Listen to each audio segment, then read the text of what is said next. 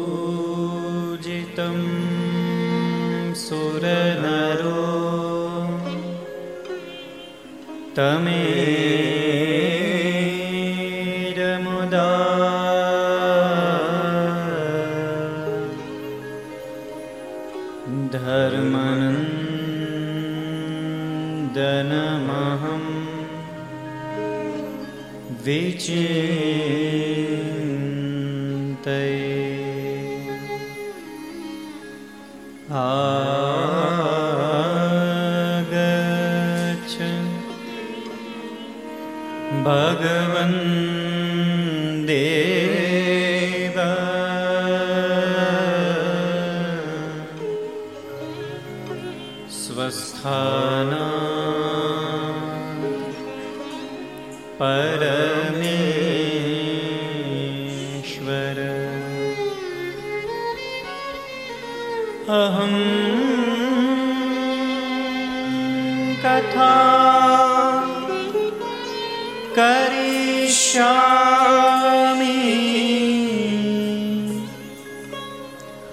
猜到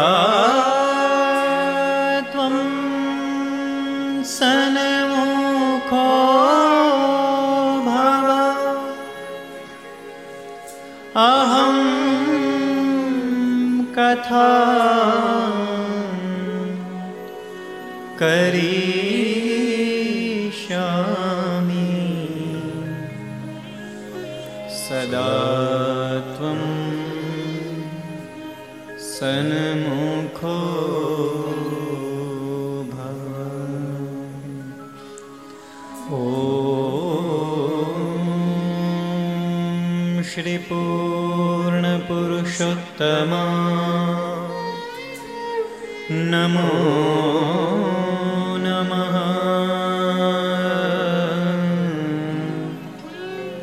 श्रीघनश्यामा हरिकृष्ण श्रीसहजानन्द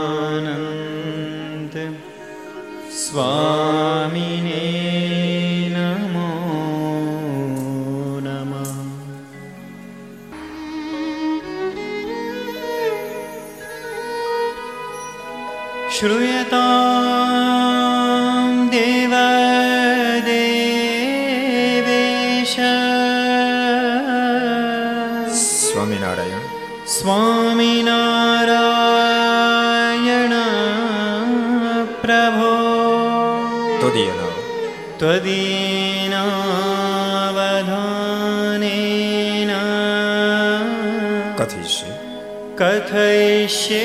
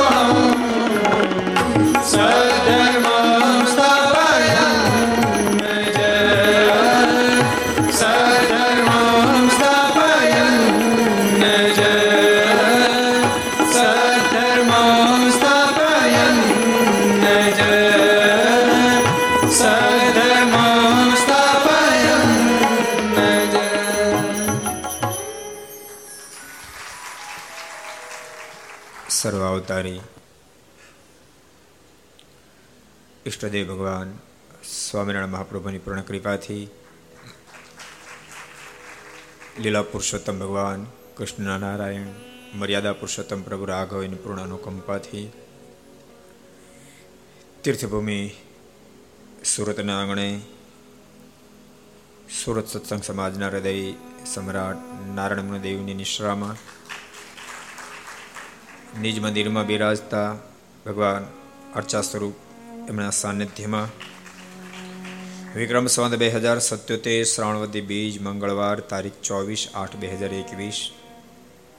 પાંચસો ને ચૌદમી ઘર સભા અંતર્ગત શ્રીમદ ભાગવતની દિવ્ય ગાથાના દ્વિતીય દિવસે આસ્થા ભજન ચેનલ, લક્ષ ચેનલ, સરદાર કથા YouTube, Lakshya YouTube, Kartavya YouTube ઘર સભા યુટ્યુબ, આસ્થા ભજન યુટ્યુબ વગેરેના માધ્યમથી ઘેર બેસી ઘર સભાનો લાભ લેતા શ્રી ભાઈ ભક્તજનો સભા ઉપસ્થિત, પૂજ્ય બાલમુકુંદ સ્વામી વગેરે સંતો, પાર્ષદો યજમાન શ્રીઓ વરિષ્ઠ ભક્તજનો અને તમામ ભક્તોને ખૂબ હેતથી જાજા કહીને જય સ્વામિનારાયણ, જય શ્રી કૃષ્ણ, જય શ્રી રામ, જય હિન્દ, જય ભારત. કેમ છો?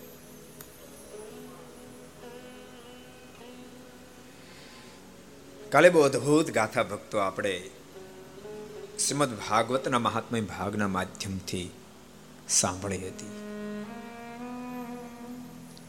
મહાત્મા ભાગ આપણને સમજાવતો હતો કે તમે ક્યાં જન્મ એના કરતા જન્મમાં પછી કેવું જીવા એની સાથે બહુ મોટો મતલબ છે. શ્રેષ્ઠ જ્ઞાતિમાં જન્મ પ્રાપ્ત થવાથી કામ પતિ નથી જતું. કામ તે દાડે પૂર્ણ થાય છે. જીવન જ્યારે શ્રેષ્ઠ જીવાય.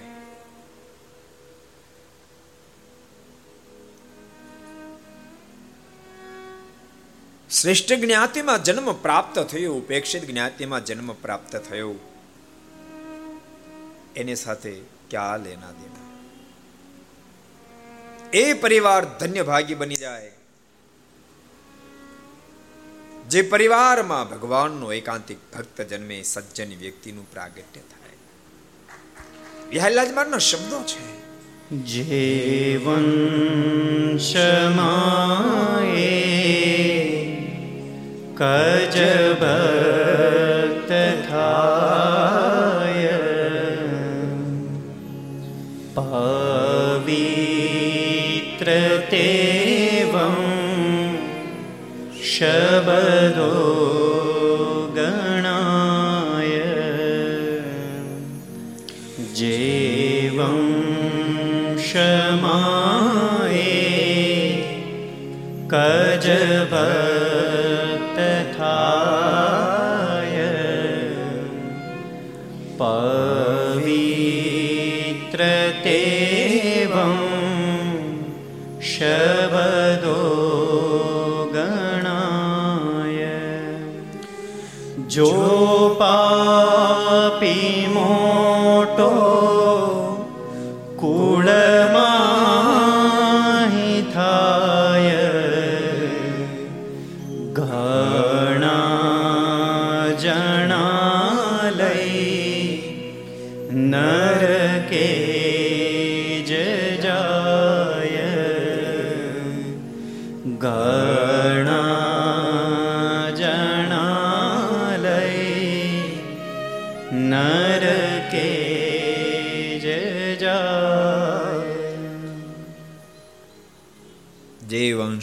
એક જ ભક્ત થાય પવિત્ર તે વંશ સારો જણાય એક જ ભક્ત મહાન બને એક પરિવારમાં એક વંશમાં આખા વંશને તારી દે આ વાતને ભગવાન સ્વામિનારાયણે પ્રથમના પંચોતેરમાં વચનામૃતમાં લખી ભગવાન સ્વામિનારાયણ કે એક મારો મહાન એકાંતિક ભક્ત જે પરિવારમાં જન્મે એને એકોતેર પર્યાનો ઉદ્ધાર કરીને એકોતેર પર્યાનો ઉદ્ધાર કરીને અને કર્મની કઠણાઈ કોઈ પરિવારમાં પાપિષ્ટ જન્મે, પોતે તો ડૂબે, હજારોને ડૂબાડી દે છે. તો ભક્તો બોલતા નહીં. સારા નરસા થવાનું મુખ્ય કોઈ માધ્યમ હોય, તો સારો નબળો સંગ છે. યુવાનોને ખાસ કહું છું બાપ, સંગ કરવામાં ખૂબ ધ્યાન આપશો. મિત્ર એવા બનાવજો, જે મિત્રની પાસેથી તમને સારા વિચારો પ્રાપ્ત સદગુરુ ગોપાલ સ્વામી વાતમાં એક અદ્ભુત વાત લખી, સ્વામી કે કોનો સંગ કરવો? પોતાને કરતા શ્રેષ્ઠ હોય એનો સંગ કરવો.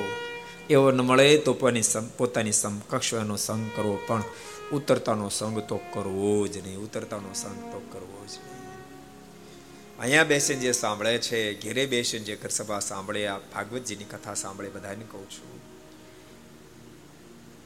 ભલે સગો કાકાનો દીકરો હોય, પણ પીધેલો હોય, તેનાથી દૂર રહેવું.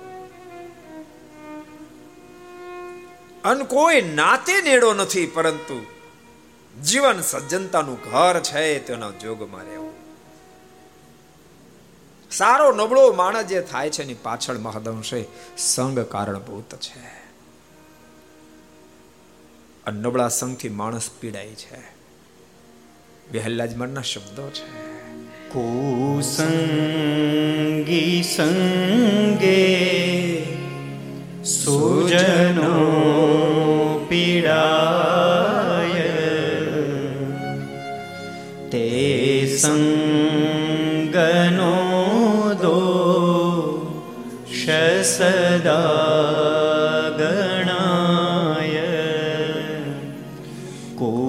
કુસંગી સંગે સુજનો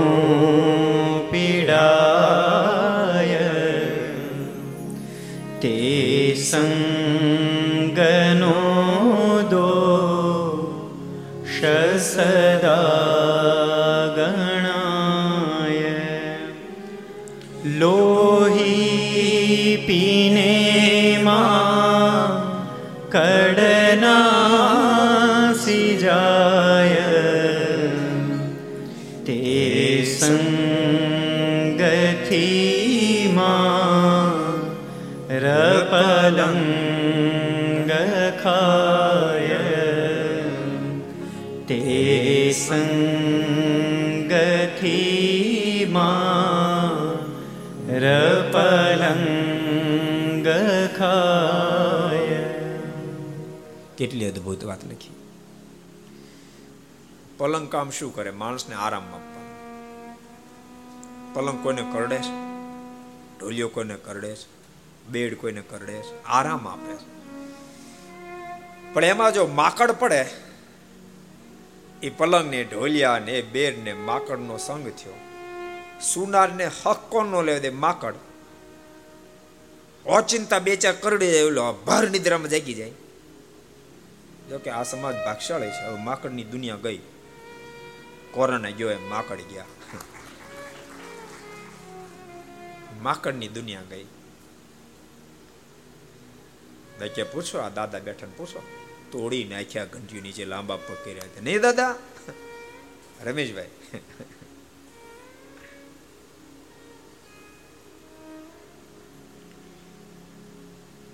પલંગ તો આરામ આપતી હતી, પણ એને સંગ માકડનો કર્યો. એ માકડ કરડ્યા. સુનાર માણસ જાગી ગયો, લાકડી ગોતી. મારી મેં તોડી નાખ્યા. કોને? માકડને? પલંગને. તમે ઇતિહાસ સાંભળ્યો છે, વાત સાંભળી છે. એક ફેરી ધણિયાણી ગાય, એનો માલિક ધણમાં મૂકવા માટે આવ્યો પાદર, પણ ધણ જતું રહ્યું હતું. માલિક તો દૂર મૂકીને જતો રહ્યો. ધણ જતું રહ્યું તો ગાય વિચાર કરવા મળે કે હવે ક્યાં જવું? ધણ તો જતું રહ્યું, ત્યાં એક રેઢિયાર ગાય ઊભી હતી. એને કીધું, બેન, કેમ ઉદાસ ઊભી છો? એ કે ધણ જતું રહ્યું, હવે ક્યાં જવું? મારી ભેગી હાલ. તો ઘાસ મળશે, એટલે ઘાસની ક્યાં કે હાલ તો ખરી. ચાહટીઓ મળશે, મકાઈ મળશે રચકો બધું જ મળશે. અને આ ધણિયાણી ગાય રેઢિયાર ભેળી ગઈ. અને કોકના ખેતરમાં પડ્યા. અને પહેલી વાર આવો ચાહટીઓ ને આવી મકાઈ આ ધણિયાણી ગાયે જોઈ. એ તો બિચારું ઊંધું ગાલી બળી ખાવા. ઓલી રેઢિયાળ તો બે બુકડા ભરીને પછી ઊંચું જોયું આમાં માલિક આવતો નથી ને. દૂરથી માલિકને આવતા જોયો, એટલે રેઢિયાળ ગાયે ઠેકડો મારી વાડ ઉલંઘીને ભાગી ગઈ. હાથમાં ધણિયાણી આવી ગઈ, મારી બેન તોડી નાખી. ડબ્બામાં પૂરી. માલિકને ફરિયાદ કરી. માલિક છોડાવી ગયો. ઘેરે લઈ જાય, હારી પેટ ધબધબાવી બીજે દાડે પાછી એ ધણિયાણી માલિકે અને ત્યાં છોડી ગયો એટલે ઓલી રેડિયાળ ગાય પૂછ્યું, આવું જ મારી ગયું તો ભાઈ સાહેબ જિંદગીમાં આવું. તોડી નાખી મને મારી મારી. એમ તમને બધાને કહું છું, અહીંયા બેસીને સાંભળે, ઘેરે બેસીને સાંભળે, બધાને કહું છું રેઢિયારના સંગ નહીં કરતા, બાપ રેઢિયારના સંગ નહીં કરતા. જિંદગી બરબાદ કરી નાખશે, બરબાદ કરી નાખશે. કોઈ સજ્જનના સંગમાં રહેજો એની સોબતમાં રહેજો ધુંધુકારી બ્રાહ્મણનું સંતાન હતું પરંતુ રેઢિયારનો સંગ કર્યો પરિણામે ભયંકરતા સર્જાણી પણ સજ્જન ગોકર્ણના સંગે ધુંધુકારી પણ તરી ગયો એ દિવ્ય ગાથા ભક્તો ગઈકાલે આપણે સાંભળી હતી શ્રીમદ ભાગવતની ગાથા સંભળાઈ ભગવાનની કથાએ ધુંધુકારીને તારી દીધો ભગવાનના ભક્તો, ભગવાનની કથાની તાકાત છે. ડૂબતાને પણ એ તારી શકે છે. ભાગશાળીને ભગવાનની કથા પ્રાપ્ત થાય, સદગુરુ નિષ્કાળ સિંહના શબ્દો છે. હળવે પુણે હોય નહીં, વળી હરિ કથાનો યોગ.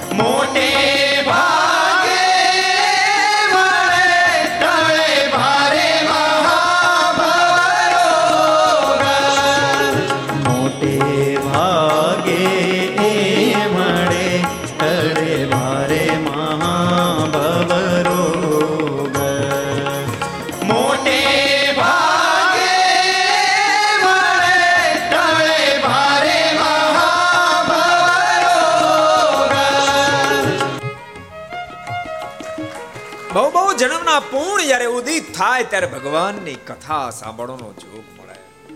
ઓછે પુણે મળે. સદગુરુ નિષ્કાળ સમય આગળ બહુ અદભુત લખે. ધન્ય ધન્ય શુભમતી હતી જેને હરી કથા હેત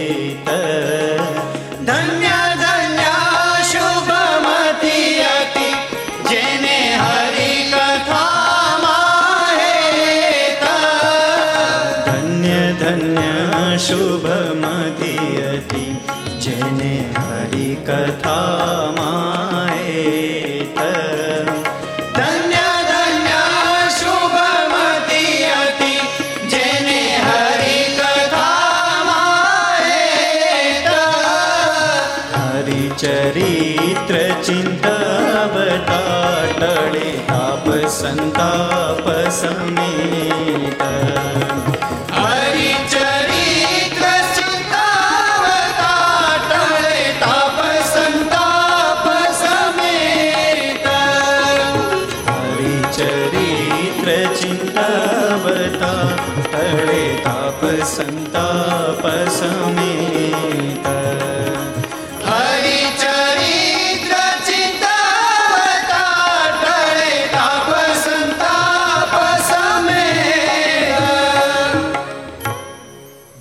ધન્ય શુભમતી હતી જેને હરિકથામાં હેત એની શુભમતી.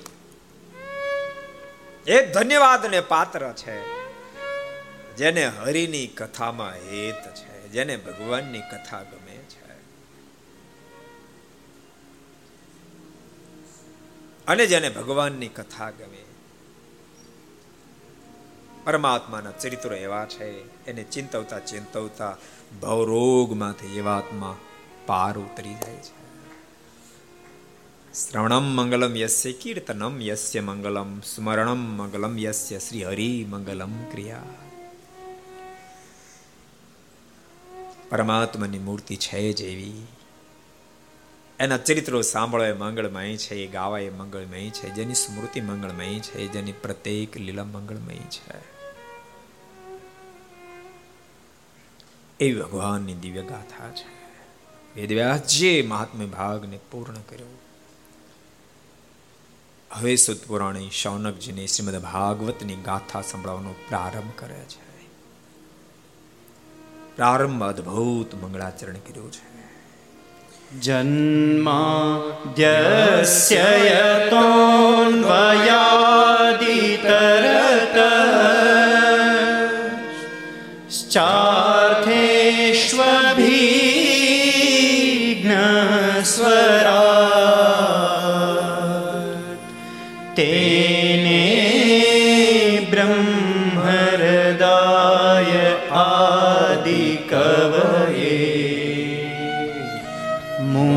मूयन्ति यत्सूरयः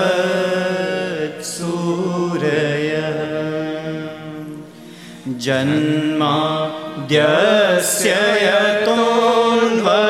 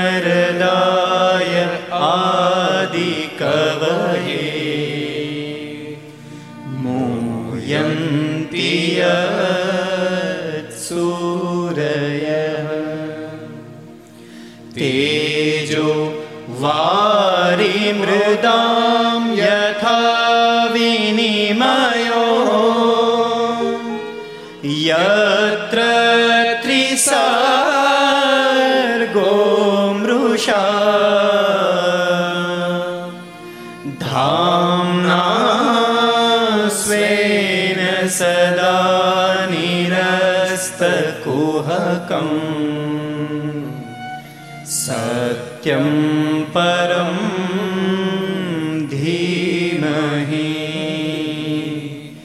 सत्यं परं धीमहि જે ઉત્પત્તિ સ્થિતિ અને પ્રલયના કારણભૂત છે સ્થાવર જંગમ તમામ સૃષ્ટિના જે સર્જનહાર છે પરંતુ નથી તો સ્થાવરમાં લેવાતા, નથી તો જંગમમાં લેવાતા. સર્વત્ર વ્યાપક હોવા છતાંય પણ એના થકી જે વિરક્ત છે. બધે વ્યાપ્યા પછી પણ જેને માયા બાદ પમાડી શકતી નથી. દિવ્ય બુદ્ધિના જે દેનારા છે, એવા હે પરમેશ્વર. આમાં કોઈ નામનો ઉલ્લેખ વેદવ્યાસે એવા હે પરમેશ્વર. આપના ચરણોમાં મારા કરોડો કરોડો વાર વંદન હોજો પવિત્ર નિમિક્ષારણનું ક્ષેત્ર છે. નિમિક્ષાણ ક્ષેત્ર કેટલા ગયા? ઊંચાત કરો તો કેટલા ગયા? નિમિક્ષાણ ક્ષેત્ર કેટલા ગયા? બે, ચાર, પાંચ, છ. કેવું પડે? મુંબઈ ફરવા હાટું કેટલા ગયા? આમ આમ, બિઝનેસમાં ફરવા માટે કેટલા ગયા? ખોટું બોલે દાદીમાના આમ છે ઊંચાત કરો તો. ફરવા હાટું મુંબઈ કેટલા ગયા? મુંબઈ ઘણા જઈએ એટલે વાંધો નહીં, સમજાણું? અને મુંબઈ જવાય ને એ ફરવા લાયક સ્થાન છે, વાત કરે. નિમિક્ષણ ક્ષેત્ર ફરવા લાયક થોડું એ તો યાત્રાનું સ્થાન છે. અને યાત્રા કરી એવડા ક્યાં થયા છે? યાત્રા તો એસી વર્ષે કરવાની હોય. પગ હાલે નહીં, આંખે દેખાય નહીં, કાને સંભળાય નહીં, પછી યાત્રામાં જવાનું સમજાવવાનું મજા આવે.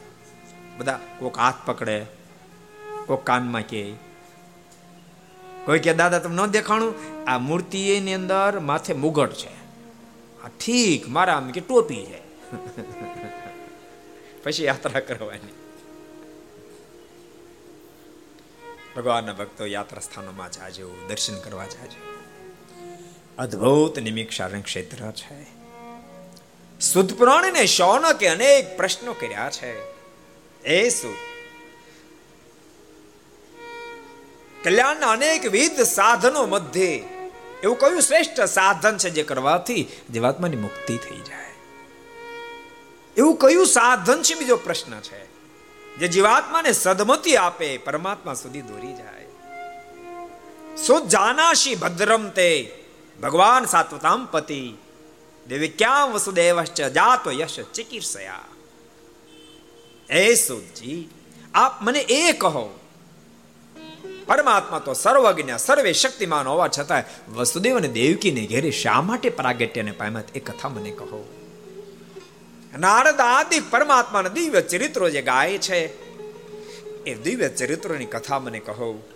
પાંચમો પ્રશ્ન કર્યો, પરમાત્માની અવતારની ગાથાઓ મને કહો. છઠ્ઠો પ્રશ્ન કર્યો છે ભગવાનના લોકમાંથી વિદાય લીધા પછી ધર્મ કોને શરણે જઈને રહ્યો? એ કથા પણ આપ મને કહો. છ છ પ્રશ્નો. શૌનકજીએ સુદ પુરાણીને પૂછ્યા છે. સુદ પુરાણી બોલ્યા છે, શૌનકજી. બહુ અદભુત આપે પ્રશ્ન કર્યા છે. જે વખતે હેમંતસિંહ મહારાજાએ પ્રશ્ન કર્યો હતો, શતાનંદ સ્વામીને, સ્વામી નાખ્ય છે તત્કૃતસ્ય મહામુને ગ્રંથ વરિષ્ઠ મહિમ મહ્યમ શ્રુશ્રુશ્રવે વદા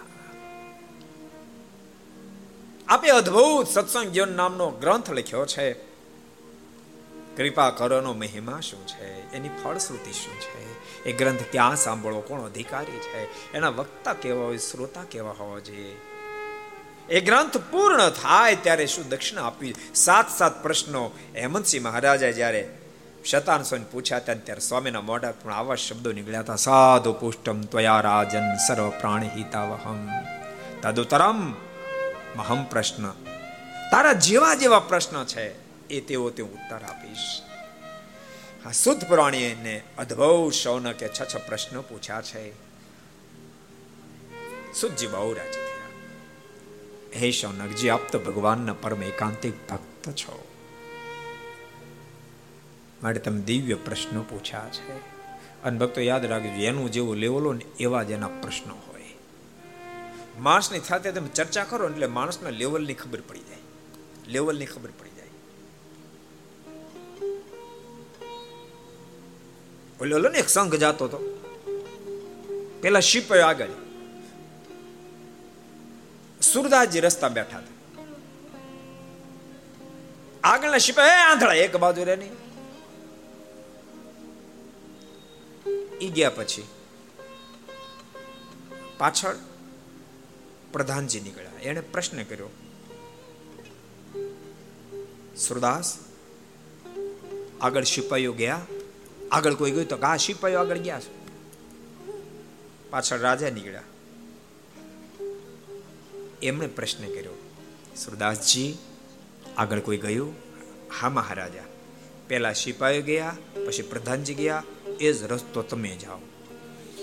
રાજાને આશ્ચર્ય થયું, આ સુરદાસ એને કેમ ખબર પડી છે? એને પ્રશ્ન કર્યો, પેલા સિપાહી પછી પ્રધાન, હું રાજા તમને ખબર કેમ પડે? તો વાણી ઉપરથી સિપાહી આંધળો કીધો, પ્રધાનજીએ સુરદાસ કીધું અને મહારાજે સુરદાસજી કીધું. માણસની વાણી, માણસની પ્રશ્નોત્તરી માણસના લેવલના આપણને દર્શન કરાવી ક્યારેક ક્યારેક લોકો ખોટો શોખ કરે, પેલો આવો જ છે, આમ આમ કરે છે, આમ કરે છે, આમ કરે છે. એમ ન કરવું જોઈએ. એનો શોખ ન કરાય એનો શોખ ન કરાય. એ ધારે તો ફેરફાર ન કરી શકે.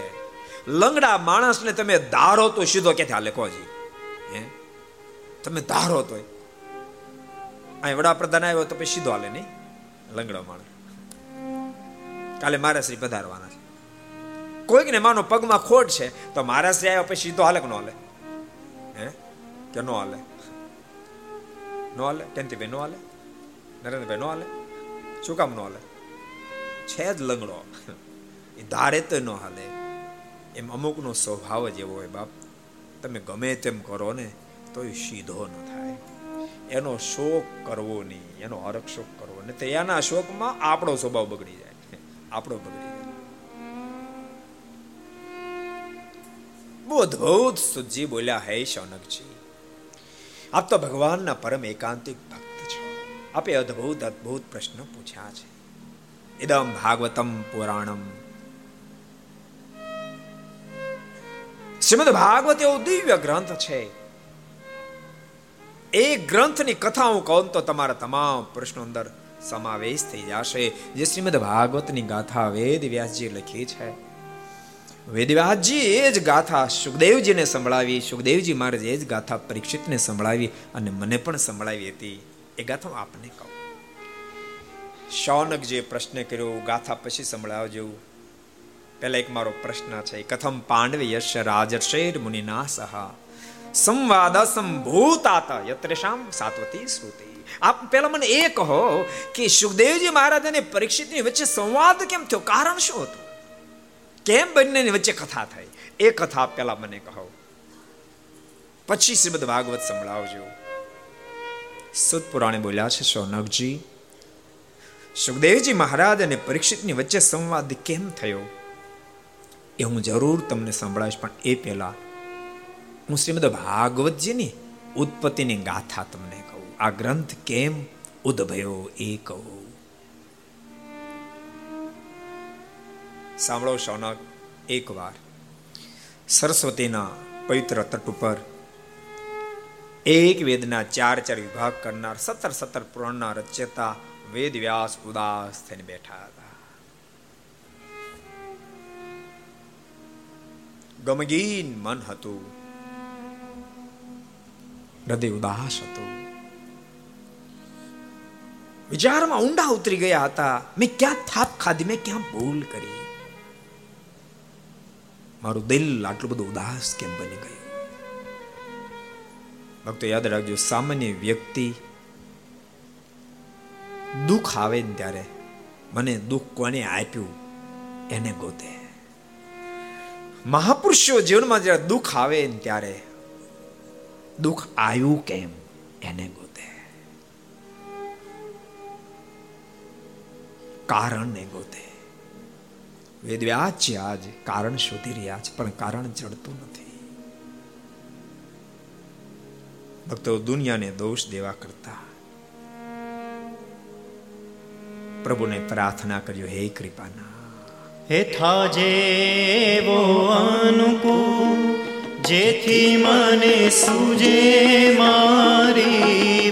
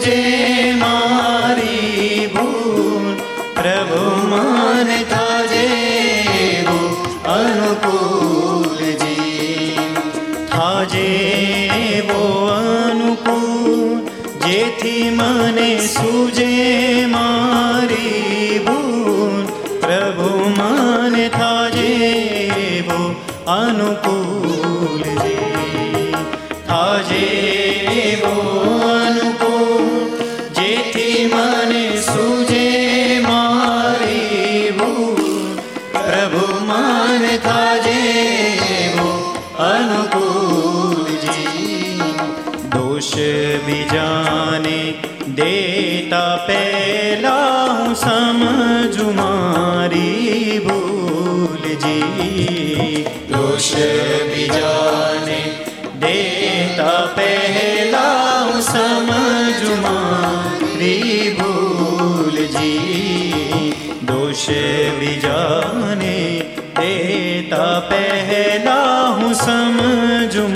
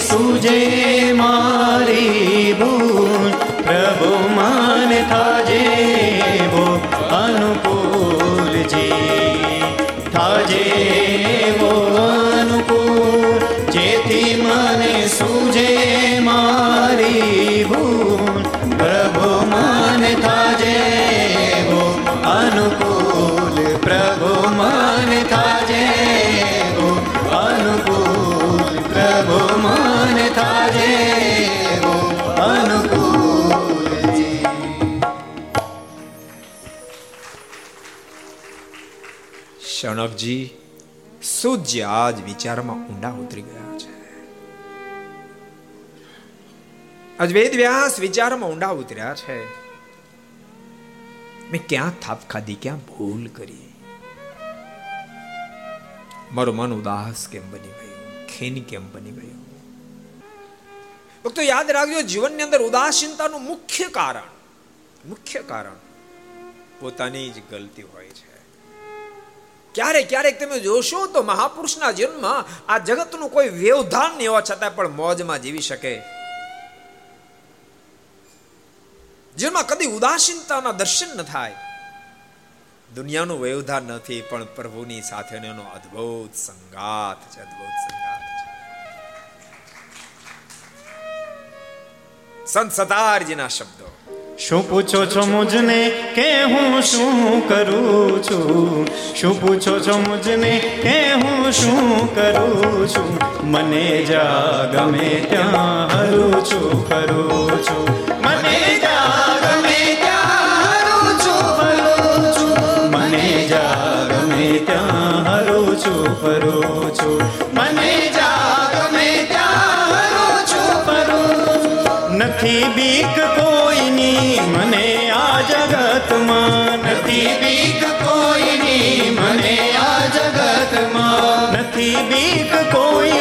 કોઈની મને આ જગતમાં. નથી રીત કોઈની મને આ જગતમાં. ફક્ત એક મારા ફક્ત એક મારા પ્રભુથી ડરું છું. મને જા ગમે ત્યાં હરું છું ફરું છું.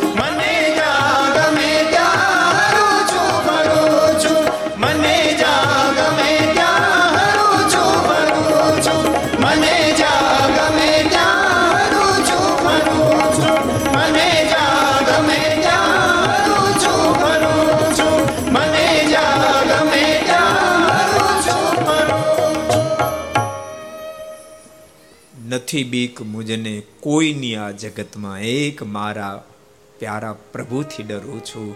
શું પૂછો છો મુજને કે હું શું કરું છું? મહાપુરુષોને જન્મ કોઈ વ્યવધાન નહીં હોવા છતાંય પણ મસ્તીમાં રહી શકે છે. અને ભક્તો જીવન ભૂલથી સંપૂર્ણ ભરેલું છે. પ્રભુની સાથેનો સંબંધ નથી. કદાચ મહેલ જેવા બંગલામાં સૂતો હશે. ઊંઘ નહીં આવે, ઊંઘ નહીં આવે, ઊભો થઈને ઘેરની બે ટીકડી લેશે અથવા તો બોટલને ખોલશે. શું કામ બોટલ ખોલવી પડી? શું કામ બોટલો ખોલવી પડી? શું કામ પીવો પડ્યો? શરાબ શું કામ પીવો પડ્યો? જીવન ભૂલથી ભરેલું છે. દુઃખમાં ડૂબી ગયું છે, એમાંથી બહાર નીકળવાનો પ્રયાસ કરે છે. પણ જેમ જેમ નીકળવા પ્રયાસ કરશે, કીચડમાં ખૂતેલો વધારે વધારે ખૂતતો જાય, એમ ખૂતતો જશે એક રસ્તો છે અને એ કીચડમાંથી નીકળવો હોય તો. એને શરાબ પીવાની જરૂર નથી. બાપ, હરી રસ પીવો. તમારા તમામ શોક ટળશે. હરી રસ પીવો. પરમાત્માની કથાનું પાન કરતા શીખો. શોકમાંથી, દુઃખમાંથી બહાર નીકળી જશો. પીવા જેવો તો હરિનો રસ છે. શુદ્ધ પુરાણે કે શૌનકજી આજ વેદ વ્યાસ સ્વયં ઉદાસ બન્યા છે ખીન બન્યા છે શોધે છે મેં ક્યાં થાપ ખાધી કે ભૂલ કરી ભાઈ કેમ મન આટલું બધું ઉદાસ બન્યું છે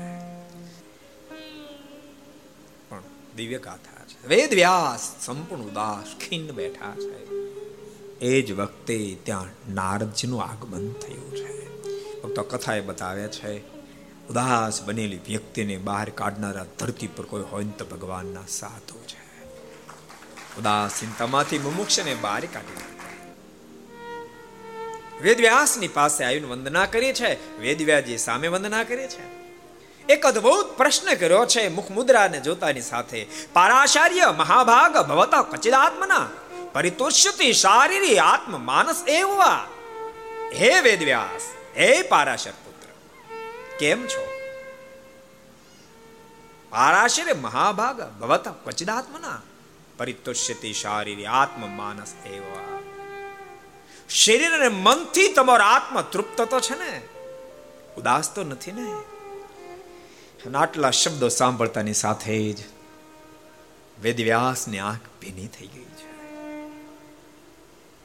નારદજીને કહ્યું છે, હે નારદ હું ક્યારનો શોધું છું પણ મારી ઉદાસીનતાનું કારણ મને જડતું નથી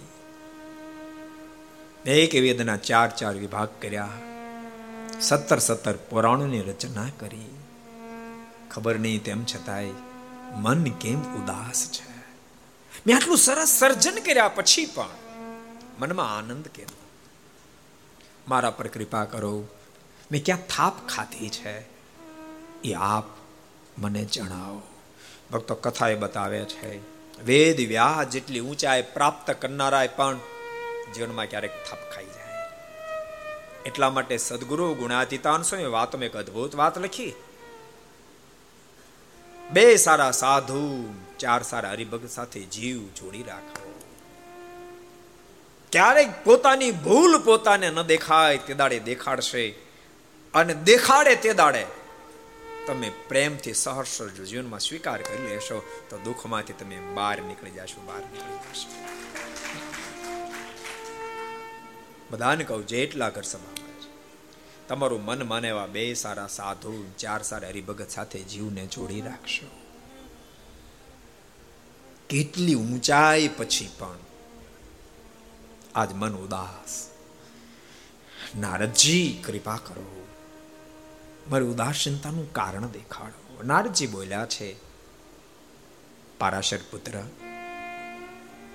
તમે અદ્ભુત ચાર ચાર એક વેદના વિભાગ કર્યા. સત્તર સત્તર પુરાણો રચ્યા પણ સાંભળો. યથા ધર્મદેય ચાર થા મુનિ વર્યાનું કીર્તિતા. ન તથા વાસુદેવશ્ચ મહિમા યનું વર્ણિતા. એ વેદ વ્યાસ તમને કોઈ નહીં કહે.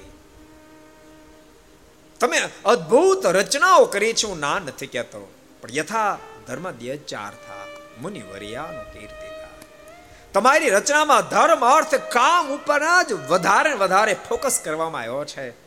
ન તથા વાસુદેવશ્ચ મહિમા યુનું વર્ણિત પણ એમાં પરમાત્માનો જેવો જોઈએ એવો મહિમા નથી લખવામાં આવ્યો.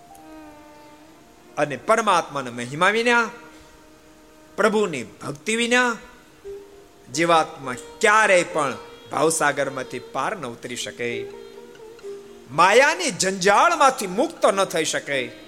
તમારી રચના જે જે સાંભળે. એ ધર્મ અર્થ કામ બાજુ ટન મારશે. મોક્ષ બાકાત રહી જશે. અને જ્યાં સુધી મુક્તિની પ્રાપ્તિ ન થાય, ત્યાં સુધી કોઈને શાંતિ ન થાય, તમારી રચનામાં શાંતિ ન થાય, તો તમને ક્યારેય શાંતિ ન થાય. તમને તે દાડે શાંતિ થાય. તમે રચના કરો વાંચનારને શાંતિ થાય તો તમને શાંતિ થશે. તમે રચના અદ્ભુત કરી, પણ એમાં પરમાત્માનો મહિમા વર્ણવો જો નથી વર્ણયો. અને ભક્તો, યાદ રાખજો, જીવાત્માને મુક્તિનું મુખ્ય માધ્યમ હોય ભગવાન સ્વામિનારાયણ પ્રથમના સત્તાવનમાં વચનામૃતમાં લખે. સદગુરુ મુક્તાન સ્વામીનો પ્રશ્ન, કૃપાના જીવાત્માનું અસાધારણ મુક્તિ કલ્યાણ કેમ થાય? અસાધારણ મોક્ષ કેમ થાય? ભગવાન શ્રી હરિ બોલ્યા છે, મારા સપનું જ્ઞાન અને મારો મહિમા આ બે જાના જન્મ ઉતરી જાય, એ જીવાત મોક્ષ પથમાં પાર ઉતરી જાય, પાર ઉતરી જાય. તમે રચના અદ્ભુત કરી પણ પરમાત્માનો સંબંધ બહુ જ ઓછો છે. અને વાત એમ જ છે, તમે મહાભારત વાંચજો, લ્યો. મારી નાખો ને તોડી નાખો અને મારી નાખ્યા ને તોડી નાખ્યા. ઓહો બહુ ઓછા લોકોને ખબર છે. અઢાર અક્ષણે સેના લડી? એટલી ખબર છે. સાત અક્ષણે પાંડવો પાસે હતી, અગિયાર અક્ષણે સેના કૌરવો પાસે હતી, અઢાર અઢાર દાડા લડી, પાંડવોનો વિજય થયો. એટલી ખબર છે, પણ વિજયનો આનંદ માણનારા બચ્યા કેટલી ખબર છે? ખબર છે? કેટલાને ખબર? ઊંચાત કરો. આનંદ માણનારા કેટલા બચ્યા? કેટલાને ખબર છે? બે જણાને ખબર છે. મહાભારતનું યુદ્ધ જ્યારે વિરામ પામ્યું, બરાબર સાંભળજો. કૌરવ પક્ષમાં માત્ર ત્રણ બચ્યા હતા. અશ્વત્થામાં, કૃપાચાર્ય, કૃતવરમાં ત્રણ બચ્યા હતા. પાંડવોમાં માત્ર પાંચ બચ્યા. અઢાર અક્ષણે સેનામાંથી માત્ર આઠ બચ્યા, બાકીનો તમામનો કચર કાન નીકળી ગયો કચર કાન આ કથા આપણને શીખડાવે છે.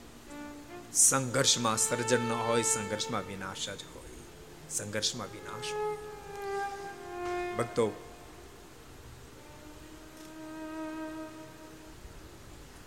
દેહના જે દુશ્મન છે, માને બાહિર દુશ્મન છે, એની પાસે ઝૂકી જવામાં મજા છે. અને અંતશત્રુના જે દુશ્મનો છે, એને ઝુકાવી દેવામાં મજા છે. અંતશત્રુને ઝુકાવી દેવામાં મજા છે અને બાહ્ય શત્રુ આગળ ઝૂકી જવામાં મજા છે.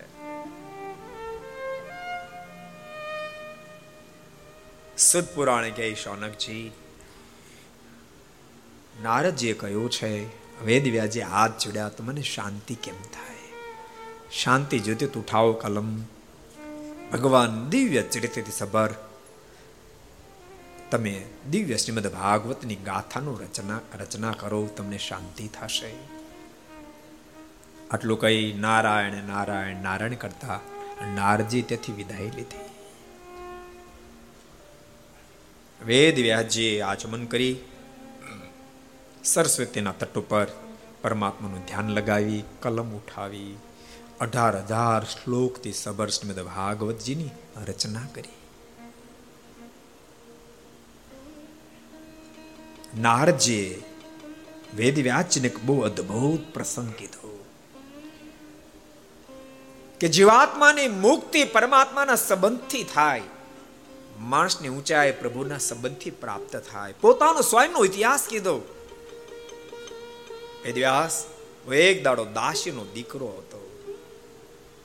વેદવાદી બ્રાહ્મણની દાસીનો દીકરો હતો. કોઈ મારો ભાવ નહોતો પૂછતો. એક દાડો મારા નગરમાં સંતો આવી ચડ્યા. એની ખૂબ સેવા કરી. ખૂબ સેવા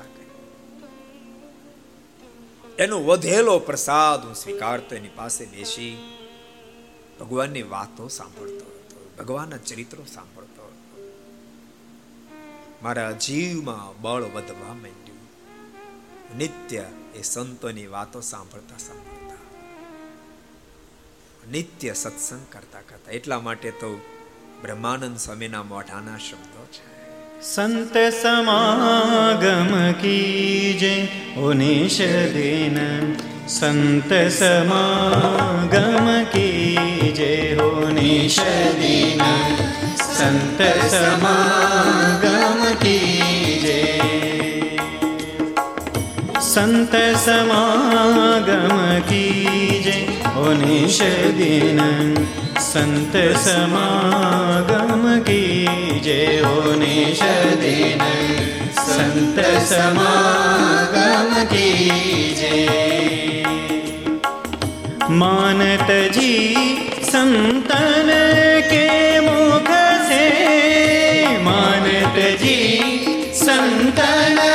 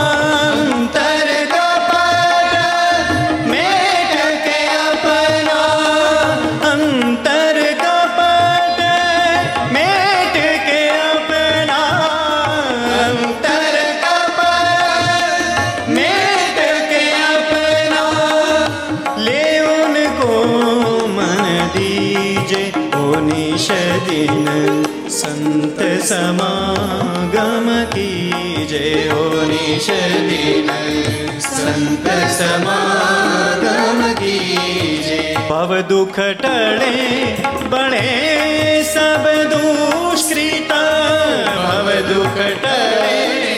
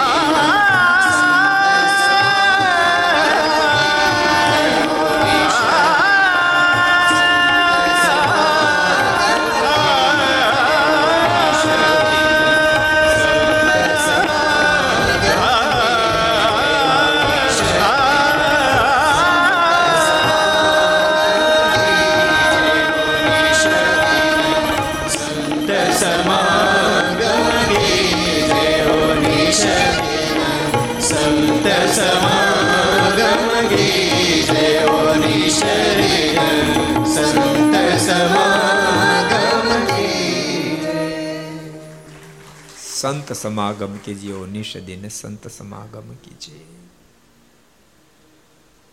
સ્વયં નારદજી કહી રહ્યા છે, સંતોના જોગથી હું તો દાસીનો દીકરો હતો. કેટલું ફલક કર્યું કેટલું ફલક કર્યું અને ભક્તો, સ્વામિનારાયણ સંપ્રદાયમાં પણ અનેક ઇતિહાસો છે, સંતોના જોગથી જબરા ફલકો કાપ્યા છે. યાદ કરો સદગુરુ ગુણાતીતાનંદ સ્વામીના જોગથી લીલાખાના મુંજાસુ. પાંચ પાંચ બકરીઓ ખરીયું હોતા ખાઈ જાય, પાંચ પાંચ બકરા ખરીયું હોતા ખાઈ જાય. એક જણો મને કહે, કે આ ખરા કેમ ભાવતા છે? મેં તું હાવ ગાંડો લાગી ગયો એ કઈ ગઢી ગઢી બકરી નહોતો ખાતો. એ જે બકરી નાના નાના બછોળિયા હોય ને એ બછોળિયાને ઉપાડીને ભાગે, ઓલા પાછળ પડે ડાંગો લઈને તે દોડતો જાય ખાતો જાય. એ કુણી કુણી ખર્યું ખાઈ જતો હતો, કઈ બરોડ નતો ખાતો. પાંચ પાંચ બકરાને ખર્યું સોતા ખાઈ જનારો મુંજા શું? પણ સદગુરુ ગુણાતીતાનંદ સ્વામીનો જોગ થયો. હિંસા તો છોડી ભગવાન શ્રી પરમ એકાંતિક ભક્તરાજ બની ગયા, પરમ એકાંતિક કાયા સંધિ. માણસને મારું, ચીબડું સુધારું, જેને સરખું થઈ ગયેલું. પણ સંતોનો જોગ થતાની સાથે જીવનને પલટ્યું. બળદને અંજાન ગાળ દેવાય જાય, એના પ્રાયચિતમાં ઉપવાસ કરે એટલા લેવલે પહોંચ્યા. ભક્તો, એક વાત તમને મનાય તો ભલે, ન મનાય તો ભલે. જીદી મનાય તેદી કામ થશે. જે પોતાનું પોતાના પરિવારનું શ્રેય ઈચ્છતા હોય એવા ભક્તજનો કોઈને કોઈ સારા સંતના જોગમાં રહેજો પરિવારને રાખશો રહેજો પરિવારને રાખશો તમારે જાજો દાખલો નહીં કરવો પડે. એમને એમ પરિવારમાં સત્સંગ રહેશે, એમને એમ પરિવારમાં સત્સંગ રહેશે. ક્યારેક તમારા સંતાનો તમારી વાત નહીં માને. પણ માત્ર ઈશારો કરશે તો સંતની વાતનો સ્વીકાર કરશે. તમે જોગ રાખ્યો હશે તો. સદપુરાણ કે શાનક નારજીની વાતની સંપૂર્ણ હા પડતાની સાથે નારજી તો વિદાય લીધી, પણ વેદ વ્યાસજી સ્વયં આસમન કરી શ્રીમદ ભાગવતની રચના કરવા લાગી અઢાર અઢાર હજાર શ્લોકથી સબર શ્રીમદ ભાગવતજીની રચના કરી. અને પોતે રચેલ સત્શાસ્ત્રને એણે સુખદેવજી મહારાજને ભણાયું પણ સુખદેવજી મહારાજને અઢાર હજાર શ્લોકથી સવર ગ્રંથ ભણાયો. આટલા શબ્દ સાંભળતાની સાથે શૌનકજી હાથ જોડ્યા છે ગુરુદેવ, એક મને જબરો સંશય થાય છે. આપ એનું સમાધાન કરો. શું સંશય થાય છે?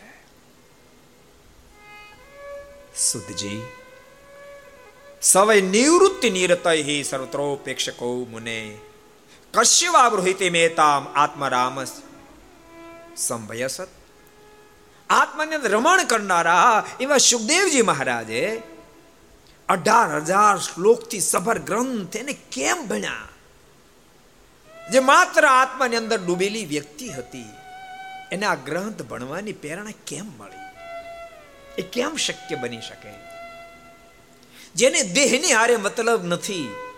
તો આટલા બધા શ્લોકો કઈ રીતે શક્ય બન્યું? એ મારા ભેજામાં વાત બેસતી નથી. માટે કૃપા કરી મને એનું સમાધાન આપો. સુદ પુરાણે બોલ્યા છે શૌનકજી, સાંભળો. આત્મરામશ્ચ મુનિયો નિર્ગ્રંથાપ્યુક્રમે કુરવંતી હેતુ કેમ ભક્તિ? ઇથમ ભૂત ગુણો હરી. શૌનક તમારી વાત સાચી. આત્માને રમણ કરનાર એટલે દુનિયા આખી મિથ્યા મનાણી હોય. આત્માના સુખમાં ડૂબવું જેને ગમતું હોય. શરીરના સુખની સાથે મતલબ ન હોય. પણ ભૂલશો નહીં, આત્માનું જે સુખ છે, એના કરતા પરમાત્માના ચરિત્રનું સુખ અબજો ગુણો અધિક, અબજો ગુણો અધિક છે. જેથી કરીને આત્માને ડૂબેલા સુખદેવજી મહારાજ અઢાર હજાર શ્લોકથી સબર શ્રીમદ ભાગવતની દિવ્ય ગાથા એને ભણ્યા છે. શૌનકજીના મુખમાંથી શબ્દો નીકળ્યા. મારી શંકાનું સમાધાન થયું છે. અનભક્તો સંપ્રદાય સામે તમે દ્રષ્ટિ નાખશો તો હૃદય હા પાડશે. સદગુરુ મુક્તાનંદ સ્વામી, સદગુરુ નિત્યાનંદ સ્વામી, શતાનંદ સ્વામી, ત્રિકાળદર્શી મહાપુરુષોએ સત્તર હજાર છસો ને સત્તાવીસ શ્લોકથી સબર શ્રીમદ સત્સંગજીની દિવ્ય ગાથા એને લખી અને જ્યાં પ્રભુ બિરાજે એના અમે દ્રષ્ટિ કરે તો મૂર્તિમાંથી પ્રભુ પ્રગટ થાય આટલી મોટી સ્થિતિ વાળા સુવ્રત મુનિ એ શ્રીમદ સત્સંગજી ગ્રંથને ભણ્યા દુનિયાની તમામ સ્થિતિને ઉલ્લંઘી ગયેલી વ્યક્તિ પણ પ્રભુના ચરિત્રમાં ડૂબવામાં આનંદ અનુભવે છે શૌનકજી બોલ્યા, મારી શંકાનું સમાધાન થયું, સુત પુરાણે બોલ્યા, સાંભળો. તમારો મૂળ પ્રશ્ન હતો કે પરીક્ષિત અને સુખદેવજી વચ્ચે સંવાદ કેમ થયો? તો હું તમને પ્રથમ પરીક્ષિતના જન્મની ગાથા કહું. સુતપુરાણી બોલ્યા છે કે શૌનકજી, મહાભારતનું વિશાળ, ભયંકર અઢાર અઢાર દિવસનું યુદ્ધ વિરામ પામ્યું. અને યુદ્ધ જ્યારે વિરામ પામ્યું ત્યારે અશ્વત્થામાના મનમાં વિચાર થયો, મારો મિત્ર ક્યાં પડ્યો છે દુર્યોધન? લાવ એને શોધું. કમસે કમ એને વિજય તો ના પાવી શક્યો, એના દેહનો અગ્નિ સંસ્કાર તો કરું. આમ નિર્ધાર કરી હજારોની સંખ્યામાં વીર ગતિને પામેલા વીરો એ કુરુક્ષેત્રના મેદાનમાં પડ્યા હતા.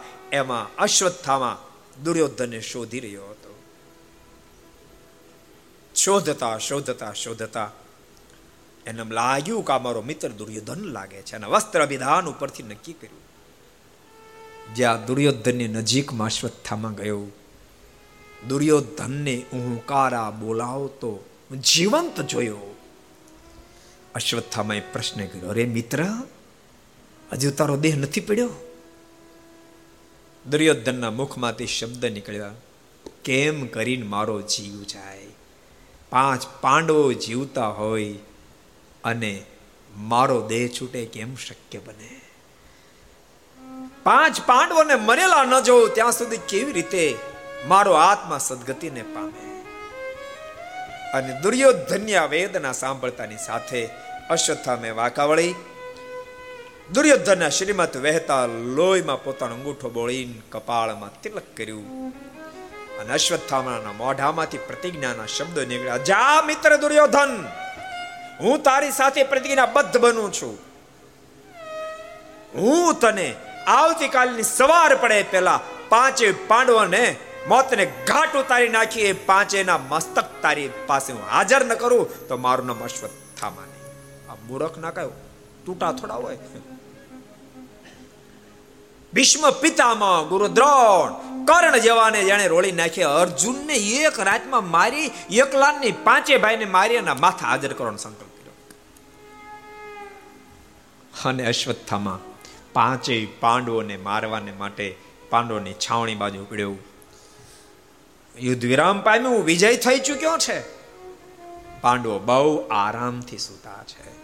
ભક્તો વિજય પછી ભલભલા આવી થાપ ખાતા હોય છે ભલભલા થાપ ખાતા હોય છે. જીવનમાં સફળ થયા પછી ભલભલા થાપ ખાતા હોય છે. જેટલા ઘર સભા મળે બધાને કહું છું, જીવનમાં સફળ થયા પછી થાપ નહીં ખાશો, વધારે સાવધાન બનશો. ધંધા, બિઝનેસમાં તમે સફળ થઈ ગયા, એટલે વાત પૂરી થાય નહીં માની લેતા. બરાબર સાંભળજો, ધંધા, બિઝનેસમાં સફળ થાવ. વધારે સાવધાન બનશો કે ધન તો અઢળક આવ્યું. પણ હરખે ને મારા સંતાનોનો ગેર ઉપયોગ ન કરે.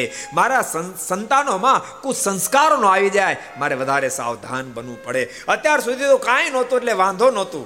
કાંઈ નહોતું. પણ હવે જ્યારે આટલો બધો સફળ થયો છું, ત્યારે મારે સાવધાન રહેવું પડે.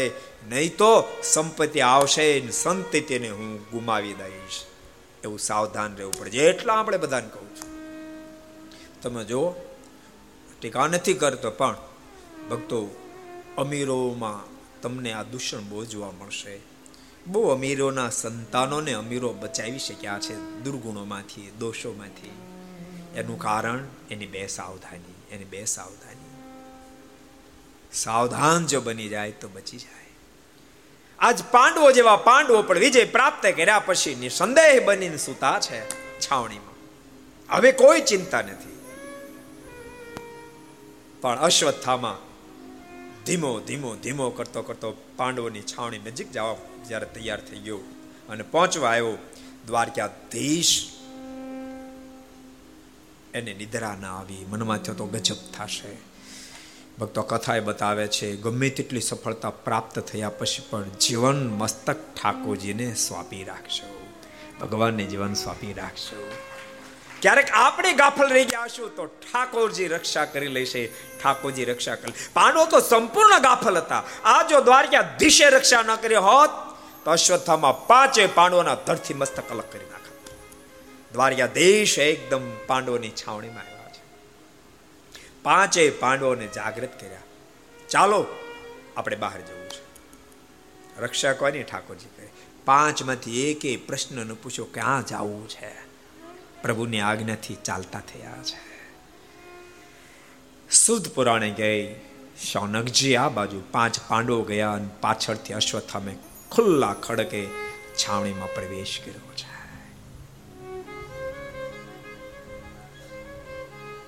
પાંચે પાંડવો તો બહાર ગયા, પણ દ્રૌપદીજીના પાંચ પુત્રો મહાપરાક્રમી અયુદ્ધના મેદાનમાં વિજય પ્રાપ્ત કર્યો એના આનંદમાં અને થાકને ઉતારવા માટે પાંચે દ્રૌપદીના સંતાનો સુતા છે.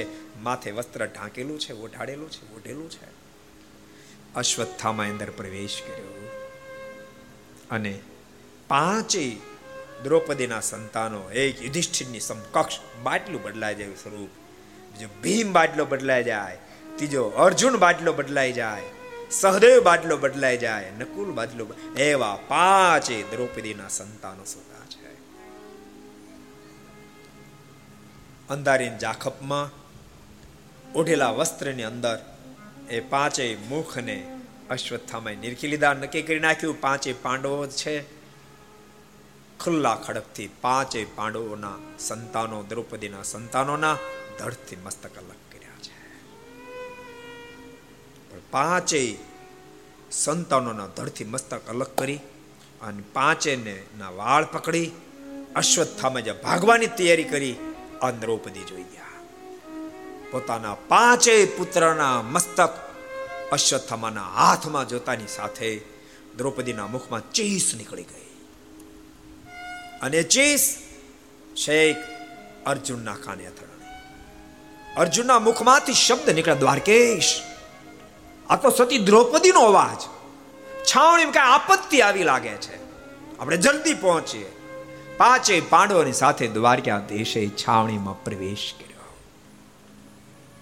આ બાજુ પાંચેય બાળકોના મસ્તક લઈ અશ્વથામાં દોડતો દોડતો દુર્યોધનની પાસે મિત્ર કર તારા આત્માને સગતી આ પાંચેય પાંડવોના મસ્તક. બિલકુલ પાંડવો જેવા છે. દુર્યોધનના મનમાં વિચાર થયો. અગિયાર અક્ષરની સેના ખતમ કરી નાખી જેને માટે? તેમ છતાં પાંચે પાંડવોમાંથી એકનો વાકો વાળ ન કરી શક્યા. અને અશ્વત્થામાં પાંચેના મસ્ત ઘડીકમાં કાપી લઈ આવ્યો. કે ચૂપ કરી. આંખની સામે પાંચે પાંડવો દેખાઈ રહ્યા છે, પણ દિલ એ કબૂલ કરવા તૈયાર નથી. અશ્વત્થામાને કીધું, એ પાંચે મસ્તકને મારી પાસે લાય. પાંચે મસ્તકને પાસે જ્યારે મંગાવ્યા, પાંચે મસ્તક પર દુર્યોધનને હાથ મૂકીને દબાવી જોયા. અને મસ્તકને દબાવતાની સાથે દુર્યોધનના મુખમાંથી શબ્દો નીકળ્યા છે, અરે શ્વથામાં તે ભયંકર ભૂલ કરી છે. આ પાંચ પાંડવો માની તો એના માથા કાપીને લાવ્યો છો, પણ આ પાંચ પાંડવ નથી, આ દ્રૌપદીના પાંચ પુત્રો છે. અશ્વથામાં અર્જુન જીવતો રહ્યો, તને છોડશે નહીં. માટે તું ભાગવા માંડ. હમણાં અશ્વત્થામાં અર્જુનને ખબર પડતાની સાથે આવી જશે, તને જાનથી મારી નાખશે, ઠાર મારી નાખશે. હજુ તો દુર્યોધન અશ્વત્થામાને ભલામણ કરી રહ્યો છે. તો બીજી બાજુ પાંચ પાંડવોની સાથે દ્વારકાધીશે છાવણીમાં પ્રવેશ કર્યો. દ્રૌપદીજી હૈયા ફાટ રડી રહ્યા હૈયા ફાટ રડી રહ્યા છે. દ્રૌપદીજીને રડતા જોતાની સાથે અર્જુને પ્રશ્ન કર્યો, દેવી, શા માટે રડી રહ્યા છો? દ્રૌપદીએ મૃત અવસ્થામાં પડેલા પોતાના પાંચે પુત્રના ધડને દેખાડ્યા છે. મસ્તક વિનાના ધડ જોતાની સાથે અર્જુનની આંખ લાલ ઘૂમ થઈ છે. પ્રશ્ન કર્યો, દેવી, મારા પુત્રના હાલતનો કરનાર કોણ છે? પતિદેવ, કુરુપુત્ર, અશ્વત્થામાએ પાંચેય પુત્રને મોતને ઘાટ ઉતાર્યા છે. અને અશ્વત્થામાએ પાંચેય પુત્રને મોતને ઘાટ ઉતાર્યા શબ્દ સાંભળતાની સાથે અર્જુનના રોમે રોમમાં ક્રોધ વ્યાપી ગયો અર્જુનના મુખમાંથી શબ્દ નીકળ્યા દ્વારકેશ રથ તૈયાર કરો મહાભારતનું યુદ્ધ હજુ વિરામ નથી પામ્યું દ્વારકાધીશ રથ તૈયાર કરી લાવ્યા અર્જુને પીઠ ઉપર બાણનો હાથો બાંધ્યો. હાથમાં ગાંડી લીધો સલામ મારી રથમાં બેઠો. દેવી કઈ બાજુ ગયો છે અશ્વત્થામા દિશા બતાવી. દ્વારકેશ, રથ એ બાજુ હકાવ દ્વારકાધીશે રથને હકાવ્યો આકાશમાં ઉડતો રથ આવ્યો રહ્યો છે. અને અવાજ ઉડતી ધૂળની ડમસ જોતાની સાથે. દુર્યોધનના મોઢામાંથી શબ્દ અશ્વત્થામાં ભાગી જા. અર્જુન આવી રહ્યો અશ્વત્થામાં ભાગ્યો. દૂરથી ભાગતા અશ્વત્થામાને જોતાની સાથે. અર્જુને ત્રાળ મારી. પાપી! અશ્વત્થામ ઊભો રહે. જાનથી મારી નાખી. અશ્વત્થામાં જાન બચાવવા માટે ભાગવા માંડ્યો છે. દ્વારકેશ, રથનો વેગ વધારો. દ્વારકાધીશે રથનો વેગ વધાર્યો છે. ધીમે ધીમે ધીમે કરતા અંતર કપાવા માંડ્યું. રથ જ્યારે નજીકમાં આવી ગયો. અશ્વત્થામા નક્કી થઈ ગયો, હવે મને અર્જુન નહીં જીવતો છોડે. પ્રાણ બચાવવા માટે અશ્વત્થામે બ્રહ્માસ્ત્ર છોડ્યું બ્રહ્માસ્ત્ર છોડતાની સાથે આકાશમાંથી અગ્નિનો વરસાદ થવા માંડ્યો. પૃથ્વી આખી કાપવા લાગી. વૃક્ષો સહિત પહાડો આખા સળગવા માંડ્યા. સમુદ્રના પાણી સળગવા માંડ્યા. બ્રહ્માસ્ત્ર અર્જુનની નજીકમાં જણાવવા માંડ્યું. અર્જુને પણ સામે બ્રહ્માસ્ત્રનો પ્રયોગ કર્યો બંને બ્રહ્માસ્ત્ર એકઠા થતાની સાથે થઈ જશે. દ્વારકાધીશને એમ લાગ્યું કે ધરા સ્થિર નહીં રહી શકે. અશ્વત્થામા અને અર્જુનના છોડાયેલા બ્રહ્માસ્ત્રને દ્વારકાધીશે બંનેને શાંત કર્યા છે. અશ્વત્થામા વળી ભાગવા માંડ્યો છે. અર્જુને ભાથામાંથી બાણ કાઢ્યું. ધનુષ પર જ્યાં ટેકવા ગયા. અશ્વત્થામે બે હાથ જોડ્યા. અર્જુન, મને મારીશ નહીં. તારી ગાય, તારો પુત્રો મને મારીશ નહીં. અર્જુન જ્યાં સ્થિર થવા જાય. દ્વારકા દેશના મુખમાંથી શબ્દ નીકળ્યા. અર્જુન! ઉઠાવ ગાંડી! વિધિ નાખ અશ્વત્થામાને. અર્જુનના મુખમાંથી શબ્દ નીકળ્યા છે. પણ માલિક, અશ્વત્થામા ગુરુપુત્ર છે ને કેમ મારું? અરે અર્જુન, ગુરુપુત્ર છે પણ આ તતાઈ છે. દ્રૌપદીના પાંચે પુત્રનો મારનારો છે. એને મારવામાં પાપ નથી, માટે ઉઠાવ ગાંડી. અશ્વત્થામે હાથ જોડે નહીં અર્જુન બક તારી ગાય, તારો પુત્ર મને જીવતદાન આપ, મને જીવતદાન આપ. અશ્વત્થામાના શબ્દો સાંભળતા અર્જુનના મનમાં વિચાર થયો. આને મારીશ તો દ્રૌપદી નારાજ થશે. અર્જુને કહ્યું છે, દ્વારકેશ, દ્રૌપદી જેમ કહેશે, હું કરીશ બાણ છોડી અશ્વત્થામાને બાંધી, દ્રૌપદીની પાસે હાજરી કર્યો છે. દ્રૌપદીની સામે ફગાયો છે. લે દેવી, તારા પુત્રનો મારનાર અશ્વત્થામા. અશ્વત્થામે બે હાથ જોડ્યા છે. દ્રૌપદીજીને પ્રાર્થના કરી છે, દેવી, મને જીવતદાન આપો, મને જીવતદાન આપો. દ્રૌપદીજીને દયા આવી ગઈ છે. બાપ આ ભારત દેશની હિન્દુસ્તાનની આર્ય નારી છે. જેણે પોતાના પાંચ પાંચ પુત્રોને મારી નાખ્યા છે. એના પર પણ આ દ્રૌપદીજીની દયા આવી છે. દ્રૌપદીજી અર્જુનને આગળ હાથ જોડ્યા છે, પતિદેવ, અને મારશો નહીં. અર્જુન બોલ્યા છે પણ દેવી આ તમારા પુત્રનો મારનારો છે. પતિદેવ બધી વાત સાચી પણ સાંભળો. અને માર્યા પછી મૃત્યુ પામેલા મારા પાંચ પુત્રો મને ફરીને પાછા મળવાના નથી. અને પુત્ર મર્યા પછી માની શું સ્થિતિ હોય એને હું જાણું છું. અને આપ મારશોમાં ગૌતમીની સ્થિતિ શું નિર્માણ થશે? અને સાંભળો, મારા પુત્ર મર્યા પછી મારા માટે આધારભૂત, આપ ધરતી પર જીવંત છો. આપ અશ્વત્થામાને મારશો. ગુરુદ્રોણ તો આપના હાથે વીર ગતિને પામ્યા છે. માં ગૌતમી હૈયા ફાટ લડશે. અનપતિ દેવ, આપ ઘણી ફેરી મને કહેતા હતા. જ્યારે ધૃતરાષ્ટ્રે અમારો ત્યાગ કર્યો, એ વખતે ગુરુદ્રોણે અમને શરણું આપ્યું હતું. ગુરુદ્રોણે પોતાના પત્ની ગૌતમીને કહ્યું હતું, દેવી આ સુધી તમારે એક દીકરો અશ્વત્થામાં હતો. પણ આજથી તમે એક નિયમ માનજો, મારે છ છ દીકરા છે, એક અશ્વસ્થામાન બીજા પાંચ પાંડવો. પતિદેવ આપ મને ઘણી ફેરી કહેતા ગુરુદ્રોણ એને માં ગૌતમીએ મોઢામાંથી કોળિયા કાઢી કાઢીને અમને ખવડાવ્યા છે. અને પતિદેવ, આપ અશ્વત્થામાને મારશો. તો માં ગૌતમી ખૂબ દુઃખી થશે. દ્રૌપદીજી વિનંતી કર્યા ત્યાં દ્વારકા દેશના મુખમાંથી શબ્દ નીકળ્યા, અર્જુન, પાર્થ, કેટલી વાર છે? ઉઠાવ ગાંડી? વિધિનાથ અશ્વત્થામાને. દ્રૌપદીજીની આંખોમાંથી આસોડાને તારત નહીં પતિદેવ, નહીં, મારશો નહીં મારશો નહીં. એક બાજુ દ્રૌપદીની વિનંતી, બીજી બાજુ દ્વારકાધીશનો ઓર્ડર વચલો રસ્તો અર્જુને કાઢ્યો છે. ભાથામાંથી બાણ કાઢ્યું, ધનુષ ઉપર ટેક્યું. અને એટલી કળાથી બાણ છોડ્યું. અશ્વથામાન માર્યો નહીં, પણ અશ્વથામાના માથામાં જે મણી હતો, એ મણીને ઉતારી લીધો છે. અને મણી ઉતરતાની સાથે અશ્વત્થામાના મોઢામાંથી શબ્દો નીકળ્યા. હે અર્જુન, આના કરતા મને મારી નાખ્યો તો સારું હતું.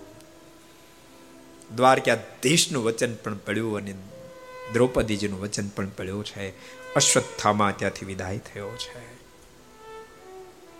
સુદ પુરાણ કે શૌનકજી આ બાજુ યુધિષ્ઠિર મહારાજાને રાજગાદી પર સ્થાપિત કરી ત્રણ ત્રણ સમેધ યજ્ઞો કરાવ્યા છે. પણ અશ્વત્થામાને કે શાંતિ મળી નહીં. મનોમાં એમ થયું, પાંચ પાંડવોને તો ન મારી શક્યો. પણ એક કામ કરો. હવે મહાભારતના યુદ્ધમાં પાંડવોના પરિવારમાં કોઈ બચવા પામ્યું નથી. પાંચ પાંડવો સિવાય એક પણ પુરુષ બચવા પામ્યો નથી. માત્ર ઉત્તરાની ગોદની અંદર, એના ઉદરમાં અભિમાન્યુનું સંતાન એક પોષાઈ રહ્યું છે. એક એને ખતમ કરી નાખું તો પાંડવ આખો વંશ ખતમ થઈ જાય. આમ નિર્ધાર કરી અશ્વત્થામાં એ સંતાનને મારવા માટે આવ્યો છે, બ્રહ્માસ્ત્ર છોડ્યું છે.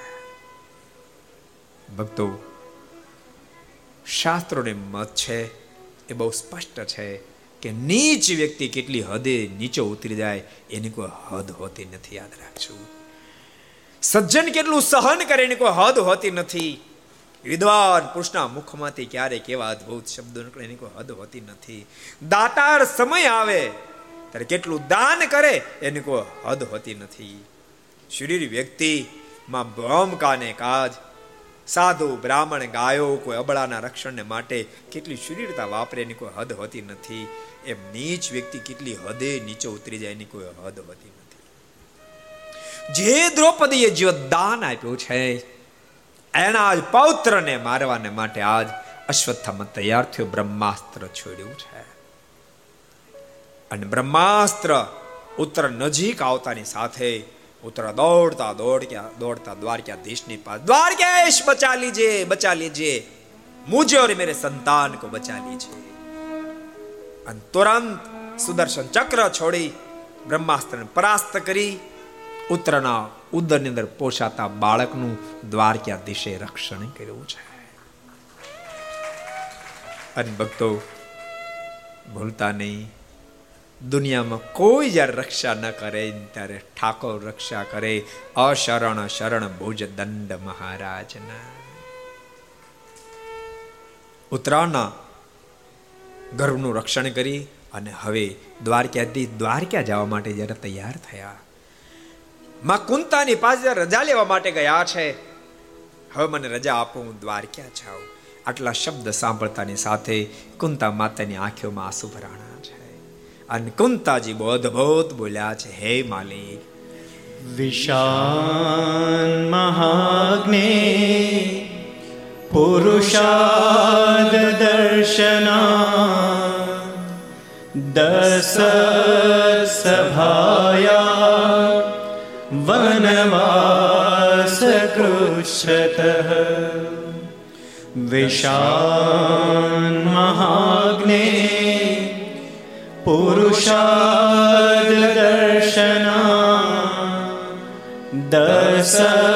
दशसभाया वनवासकृच्छत मृधे मृधेने कमहारथास्त्रतो द्रोण्यस्त्रतश्वास्म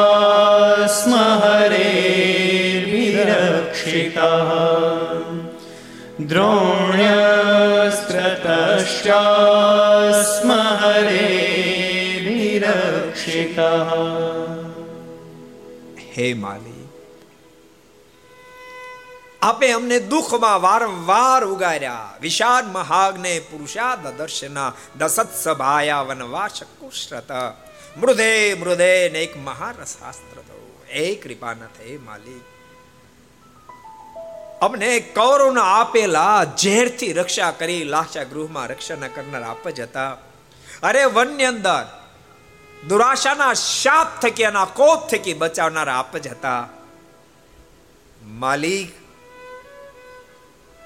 એ જુગારની બાજીમાં હાર્યા પછી દ્રૌપદીજીનું રક્ષણ ના કરનારા આપ જ હતા. અને મહાભારતના યુદ્ધની અંદર ભીષ્મ પિતામહ ગુરુ દ્રોણ કૃપાચાર્ય એના ભયંકર પ્રહારોની સામે અર્જુનનું રક્ષણ ના કરનારા આપ જ હતા. કૃપાનાથ આપે સર્વત્ર રીતે અમારી રક્ષા કરી, આજ અમને સુખ્યા કર્યા અને અમે સુખ્યા થયા એ વખતે જ આપ અમારો ત્યાગ કરી રહ્યા છો. માલિક, આપ અમારો ત્યાગ નહીં કરશો. સાંભળો. હજુ ભાઈઓને મારવાનો શોક યુધિષ્ઠિરનો ટળ્યો નથી. એને આપ ધીરજ આપી થોડા દારા રોકાવ માલિક, આપ એકાએક જતા રહેશો તો આપનો વિરહ અમે સહન નહીં કરી શકીએ. અને ભક્તો બોલતા નહીં. જેની સાથે પ્રેમ બંધાયનો વિરહ વ્યક્તિ સહન ન કરી શકે. દુનિયાની નાશવંત પદાર્થ સાથે પ્રીતિ બંધાય વિરહ સહન ન કરી શકે. તો જેને પરમાત્મા સાથે પ્રેમ બંધાય, એ પ્રભુનો વિરહ કેમ સહન ભગવાન શ્રી હરિએ એભલ બાપુને એના પરિવારની પાસેથી વિદાય માગી આપ અમને વિદાય આપો. હવે મેં જશું આ શબ્દ સાંભળતાની સાથે એબલ બાપુનો પરિવાર તાપો રેડ્યો તાપો રેડ્યો હતો. અને એબલ બાપુ એના પરિવારના મુખમાંથી શબ્દ નીકળ્યા હતા, હે માલી રસિક પિયા ઘન શ્યામ રે, મોસે દૂર ન જાના रसिक पिया श्याम रे मोह से दूर न जाना रसिक पिया श्याम रे मोह से दूर न जाना रसिक पिया श्याम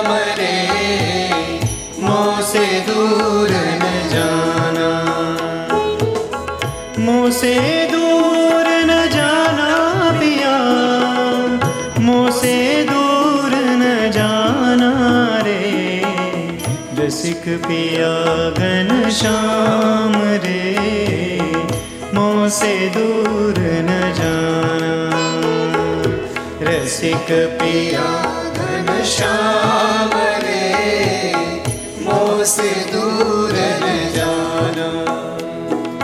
रहो मोरे मंदिर श्याम सलूने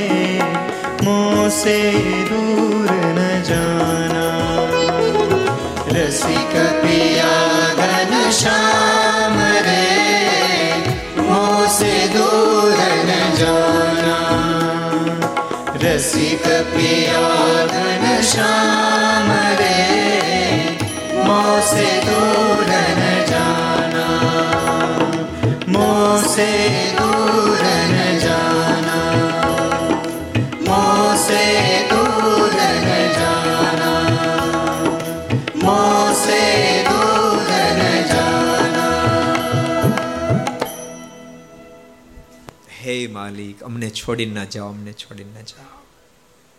જાઓ હોય તમને સાથે લઈ જાઓ. ભગવાન શ્રીએ ઘસીને કીધું સાથે નહીં લઈ જાય રોકાશું પણ નહીં. આ શબ્દ સાંભળતાની સાથે એબલ બાપનો પરિવાર હૈયા ફાટડ્યો હતો, હૈયા ફાટડ્યો હતો.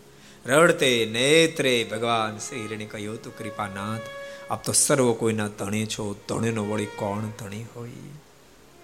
આપે જવું છે તો જરૂર જાઓ, પણ જતા પહેલા એકવાર અમાર શરીરને અગ્નિ મૂકીને ભડથા કરી નાખી અને માથે ચાલીને જાઓ તો આપ જઈ શકો મેં આપને નથી રોકતા.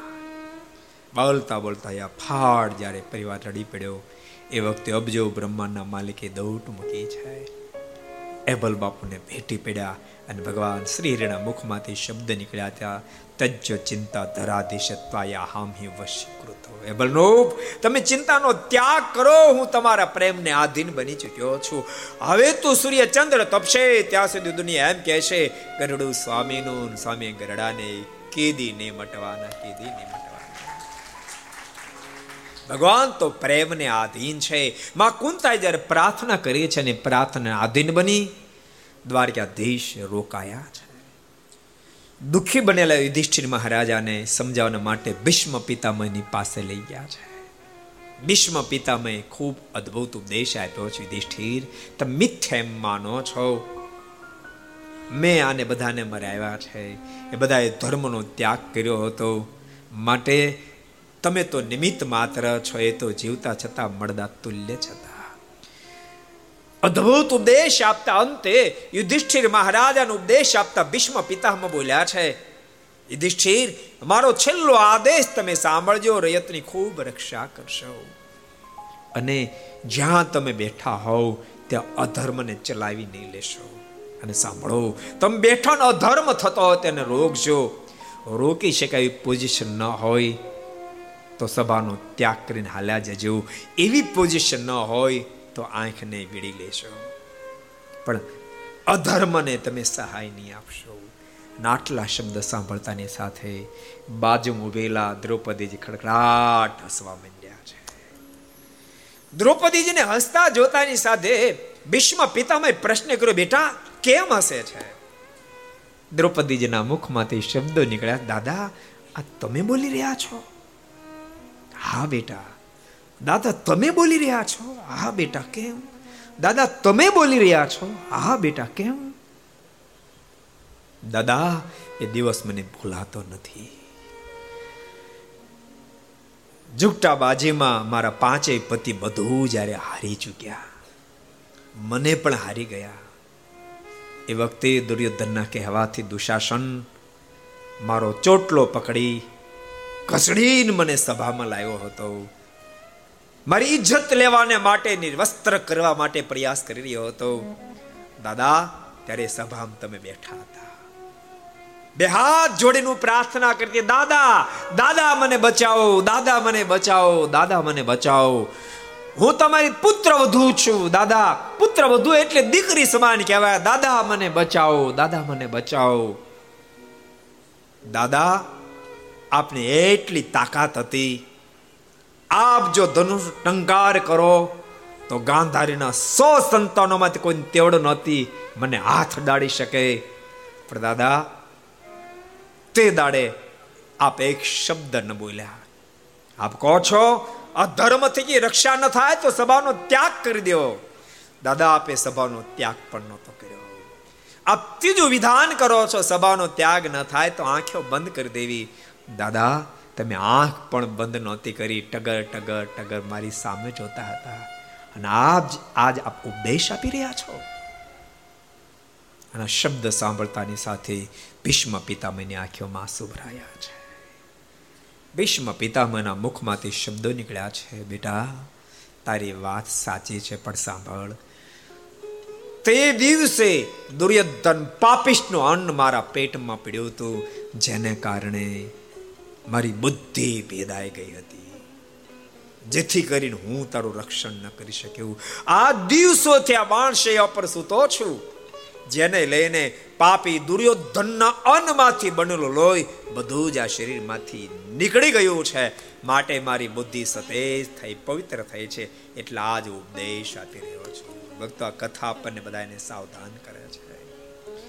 બધાને કહું છું, બાપ પાપીનું અન્ન તમે ખાઓ બુદ્ધિ ભીષ્મ પિતામાં જેવાની ફેરવી નાખે. તો આપણે ગમે તે ખાઈને, ગમે ત્યાં ખાઈને, ગમે તેનું ખાઈને, ગમે તેવું ખાઈ. ક્યાંથી બુદ્ધિ સારી રહે, ક્યાંથી બુદ્ધિ સારી રહે. જે સાંભળે છે, ભક્તો, આખી ગંજી હળગી, આખી દુનિયામાં ભડકા બળે, એટલે આપણે બધા નહીં બચાવી શકીએ, પણ કમસે કમ કરસભા જેટલા સાંભળો છો, એટલા તો નક્કી કરશો ક્યાં ખાવું, કેવું ખાવું, ક્યારે ખાવું, કોનું ખાવું? જરાક વિચાર કરશો. સાચું કહું, માણસ જેટલો કોઈ મહાન નથી ને માણસ જેટલો કોઈ હલકટ પણ નથી. શબ્દ લખી રાખજો, માણસ જેટલો કોઈ મહાન નથી. સાવજ માણસ જેટલો મહાન નથી, હાથી પણ માણસ જેટલું મહાન નથી. ગાય તેત્રીસ કરોડ દેવતાનો વાસ હોવા છતાંય માણસ જેટલી મહાન નથી. એમ નારાયણ ગીતા લખ્યું છે. બહુ અદભુત વાત લખી. કે આ ધરતી પર બધાની કાંઈ ને કાંઈ વેલ્યુ છે. અરે માટીની પણ વેલ્યુ, પથ્થરની પણ વેલ્યુ, એના કરતા વેલ આદિકની અધિક વેલ્યુ. એના કરતા પણ પીપળો આદિક શ્રેષ્ઠ, એના કરતા આંબો શ્રેષ્ઠ, એના કરતા કીડી મકોડી. એ પ્રાણીઓ શ્રેષ્ઠ, એના કરતા ચકલો શ્રેષ્ઠ, એના કરતા સંભળો શ્રેષ્ઠ અને એના કરતા પશુ શ્રેષ્ઠ, પશુમાં ગાય શ્રેષ્ઠ. ગાયમાં ગાય કરતા માણસ શ્રેષ્ઠ લખ્યું. ગાય કરતા માણસ શ્રેષ્ઠ. માણસોમાં પણ ચાર વર્ણમાં બ્રાહ્મણ શ્રેષ્ઠ બ્રાહ્મણમાં પણ જ્ઞાની શ્રેષ્ઠ, જ્ઞાની કરતા ધર્મવાન શ્રેષ્ઠ. અને પછી અદ્ભુત વાત લખી, એના કરતા ગમે તે જ્ઞાતિમાં જન્મ હોય, પણ ભગવાન એકાંતિક ભક્ત શ્રેષ્ઠ છે. અને ભગવાન એકાંતિક ભક્ત કરતા ન કોપી શ્રેષ્ઠ. ભગવાન એકાંતિક ભક્ત કરતા દુનિયામાં કોઈ શ્રેષ્ઠ છે ગાય કરતા ભૂલતાની માણસ શ્રેષ્ઠ છે. શ્રેષ્ઠમાં શ્રેષ્ઠ માણસ છે ને હલકટમાં હલકટ પણ માણસ છે. માનવતા સાથે જીવે તો શ્રેષ્ઠમાં શ્રેષ્ઠ છે. માનવતા છોડી દે તો હલકટમાં હલકટ છે. હું તમને એમ કહા, આ ઘેર કે તાળા મારી મારી લોકો આવે તો હું કામ તાળા માર્યા? હાવજ ઘરમાં નો ગરજે એટલે? રખે ને, હડકાયું કૂતરું ઘરમાં ઘરીને તેજું તોડી જાય તો એટલે સમજે એમ? એટલે તાળા મારે, નહીં? નહીં નરેન્દ્રભાઈ? કૂતરું બુતરું ઘરી ગયો તો? તેજુરી આખી તોડી લઈ જાય રૂપિયા પીપિયા બધું, એટલે તાળા મારીએ, નહીં? રમેશભાઈ, નહીં? કાંતિભાઈ, કોના ભાઈથી તાળા મારે માણસ, માણસના ભયથી તાળા મરાય છે. હલકટે માણસ એટલો છે. ના ધરતી પર પરમાત્માને પણ પ્રગટ થવા માટે મજબૂર કરી દે. એ પણ માણસ જ કરી શકે. યાદ રાખજો માણસના પ્રેમને આધીન બનીને પ્રભુને ધરતી પર પધારવું પડે. માણસની મહાનતા એટલી છે હલકટા એટલી છે. ઓલા ભીખુદાન ને જીત ગયા ગાયને કોઈ દિનો કેવું તું ગાય થા. ગધેડાને કોઈ દી ન કેવું તો ગધેડો થા. પાડાને કોઈ દી ન કહેવું તો પાડો થાય. કે માણાને કેવડે એ માણા થા માણા થા, માણા માણા મટી જતો ત્યારે કેવું પડતું છે માણસ શ્રેષ્ઠ એટલો છે ને, હલકટ પણ એટલો છે. ભગવાનના ભક્તો, બહુ સાચું કહું. શું ખાવું, કેવું ખાવું, કોનું ખાવું, ક્યારે ખાવું, કેટલું ખાવું, આનો વિવાહ રાખશું. ગમે એનું ગમે તેવું ગમે ત્યાં નહીં ખાઈ લેતા. નહીં ખાઈ લેતા. બહુ સાચું કહું છું. દુઃખ થાય. ઠાકોરજી ધન તો ખૂબ આપ્યું. ખૂબ આપ્યું. વરાછામાં, વરાછાની વાત કરીએ, વરાછા રોડ ઉપર, નાના મોટા બે પચીસ કરોડના માલિક, પચાસ કરોડના માલિક, સો કરોડનો માલિક, બસો કરોડનો માલિક, પાંચસો કરોડના, હજાર હજાર કરોડના માલિકો છે, પાંચ પાંચ હજાર કરોડના માલિકો છે. કદાચ એના દાદાના દાદા સાથી પણ કરતા હશે, કોઈ ત્યાં મજૂરી કરતા હશે, એટલી બધી ગરીબ સ્થિતિ હશે, પણ મને એમ છે, એ દાદાએ કદી ઈંડાને સ્પર્શ નહીં કર્યો હોય શરાબને સ્પર્શ નહીં કર્યો હોય. ભલે એની પાસે સંપત્તિ નહોતી, એની પાસે સંપત્તિ નહોતી કદાચ રોજનું લાવીને રોજનું ખાતા હશે. કદાચ એક ચોવણીથી આખું વર્ષ બિચારા કાઢતા હશે. પણ એને દેહને અપડાયો નહોતો અપડાયો નહોતો. હું તો કહું, એ પવિત્ર દિવ્ય જીવન જીવ્યા હશે ને બાપ એની ફળશ્રુતિ રૂપે આ તમે લાખોપતિ કરોડોપતિ થયા છો. પણ કરોડોપતિ થયા પછી ક્યારેક ક્યારેક માનવતાને સદૈવને માટે વિદાય આપી દઈએ મોટા મોટા ફાર્મ બનાવ્યા. હું તો ઈથી મોટા બનાવ, જેની સાથે મને ઈર્ષા નથી ક્યારેક ઘર સભા કરવા આવશું. વાંધો નથી મને. પણ એટલી મારી રિક્વેસ્ટ છે બાપ. એ ફાર્મમાં બેફામ મહેરબાની કરીને નહીં થઈ જતા બેફામ નહીં થઈ જતા. ફામ બેફામ બનવા માટે નહીં બનાવશો. એવી મારી તમને કરબદ્ધ પ્રાર્થના છે. માણસ બનીને જીવજો માણસ. માણસ જ્યારે માનવતા છોડી દે ત્યારે હદ બે હદ હલકટ થાય. બોલતા નહીં, સાવજ ભૂખ્યો મરી જાય, પણ કાસ ન ખાય. માણસ એક જ એવો છે, એક જ એવો અનાજ ખાય. શાકભાજી ખાય ફ્રૂટ્સ ખાય મીટ ખાય, લોટું ખાઈ જાય. અરે ઘાસ ખાઈ જાય. લાલુ પ્રસાદ, યાદો કરોડોનું ઘાસ ખાઈ ગયો ગાયનું. બોલો, કરોડોનું ઘાસ ખાય ઘાસ ખાઈ અતિ હલકટ પણ બની શકે છે. ભીષ્મ પિતામાં કહ્યું છે કે બેટા, આ શરીરમાંથી લોહી જતો રહ્યું, જેથી કરીને મારી બુદ્ધિ સતેજ થઈ છે. હમણાં ઉમરેઠ આપણે ઘર સભાથી ખબર પરમ દિવસે? મેં પ્રસંગ કીધો હતો. સાત સાત દાડા સુધી દાખલો કર્યા પછી સદગુરુ નિત્યાન સ્વામીનો શાસ્ત્રાર્થમાં વિજય ન થાય. હારે નહીં, પણ વિજય ન થાય. ને તો સ્વામીને એવી પ્રતિભા. સ્વામી ધર્મ સભાની અંદર શાસ્ત્રાર્થમાં જાય ને તો વિદ્વાનો એમને એમ કહી દે કે તમારો વિજય શાસ્ત્રાર્થ ન કરવો પડે. પણ આજ પૂરા ભારત વર્ષના વિદ્વાનો ઉમરેઠમાં ભેળા થયેલા સાત સાત દાડા સુધી દાખલો કર્યા પછી સ્વામીનો વિજય ન થાય. સ્વામી વિચારમાં અચંબામાં ઉતરી ગયા કારણ શું? સદગુરુ ગોપાલ સ્વામી પૂજા કરતા હોય, સ્વામીની પૂજામાં કહે જૈન હવારમાં દંડ કરતા કરતા સ્વામી રડી પડ્યા. સદગુરુ ગોપાલ સ્વામી કીધું, કેમ રડી પડ્યા? રડતે નેત્રે નિત્યાન સમયના મુખમાંથી શબ્દો નીકળ્યા છે, સ્વામી. જે કાર્યની સિદ્ધિ માટે, વિજય માટે અડધો કલાક મને ન જોઈએ, એને બદલે સાત સાત દાડાથી મથું છું, પણ વિજય નથી થતો. કારણ સમજાતું નથી. સ્વામીએ નાના સંતન બોલાવીને કહ્યું કે હમણાં રસોઈ કોની ચાલે છે?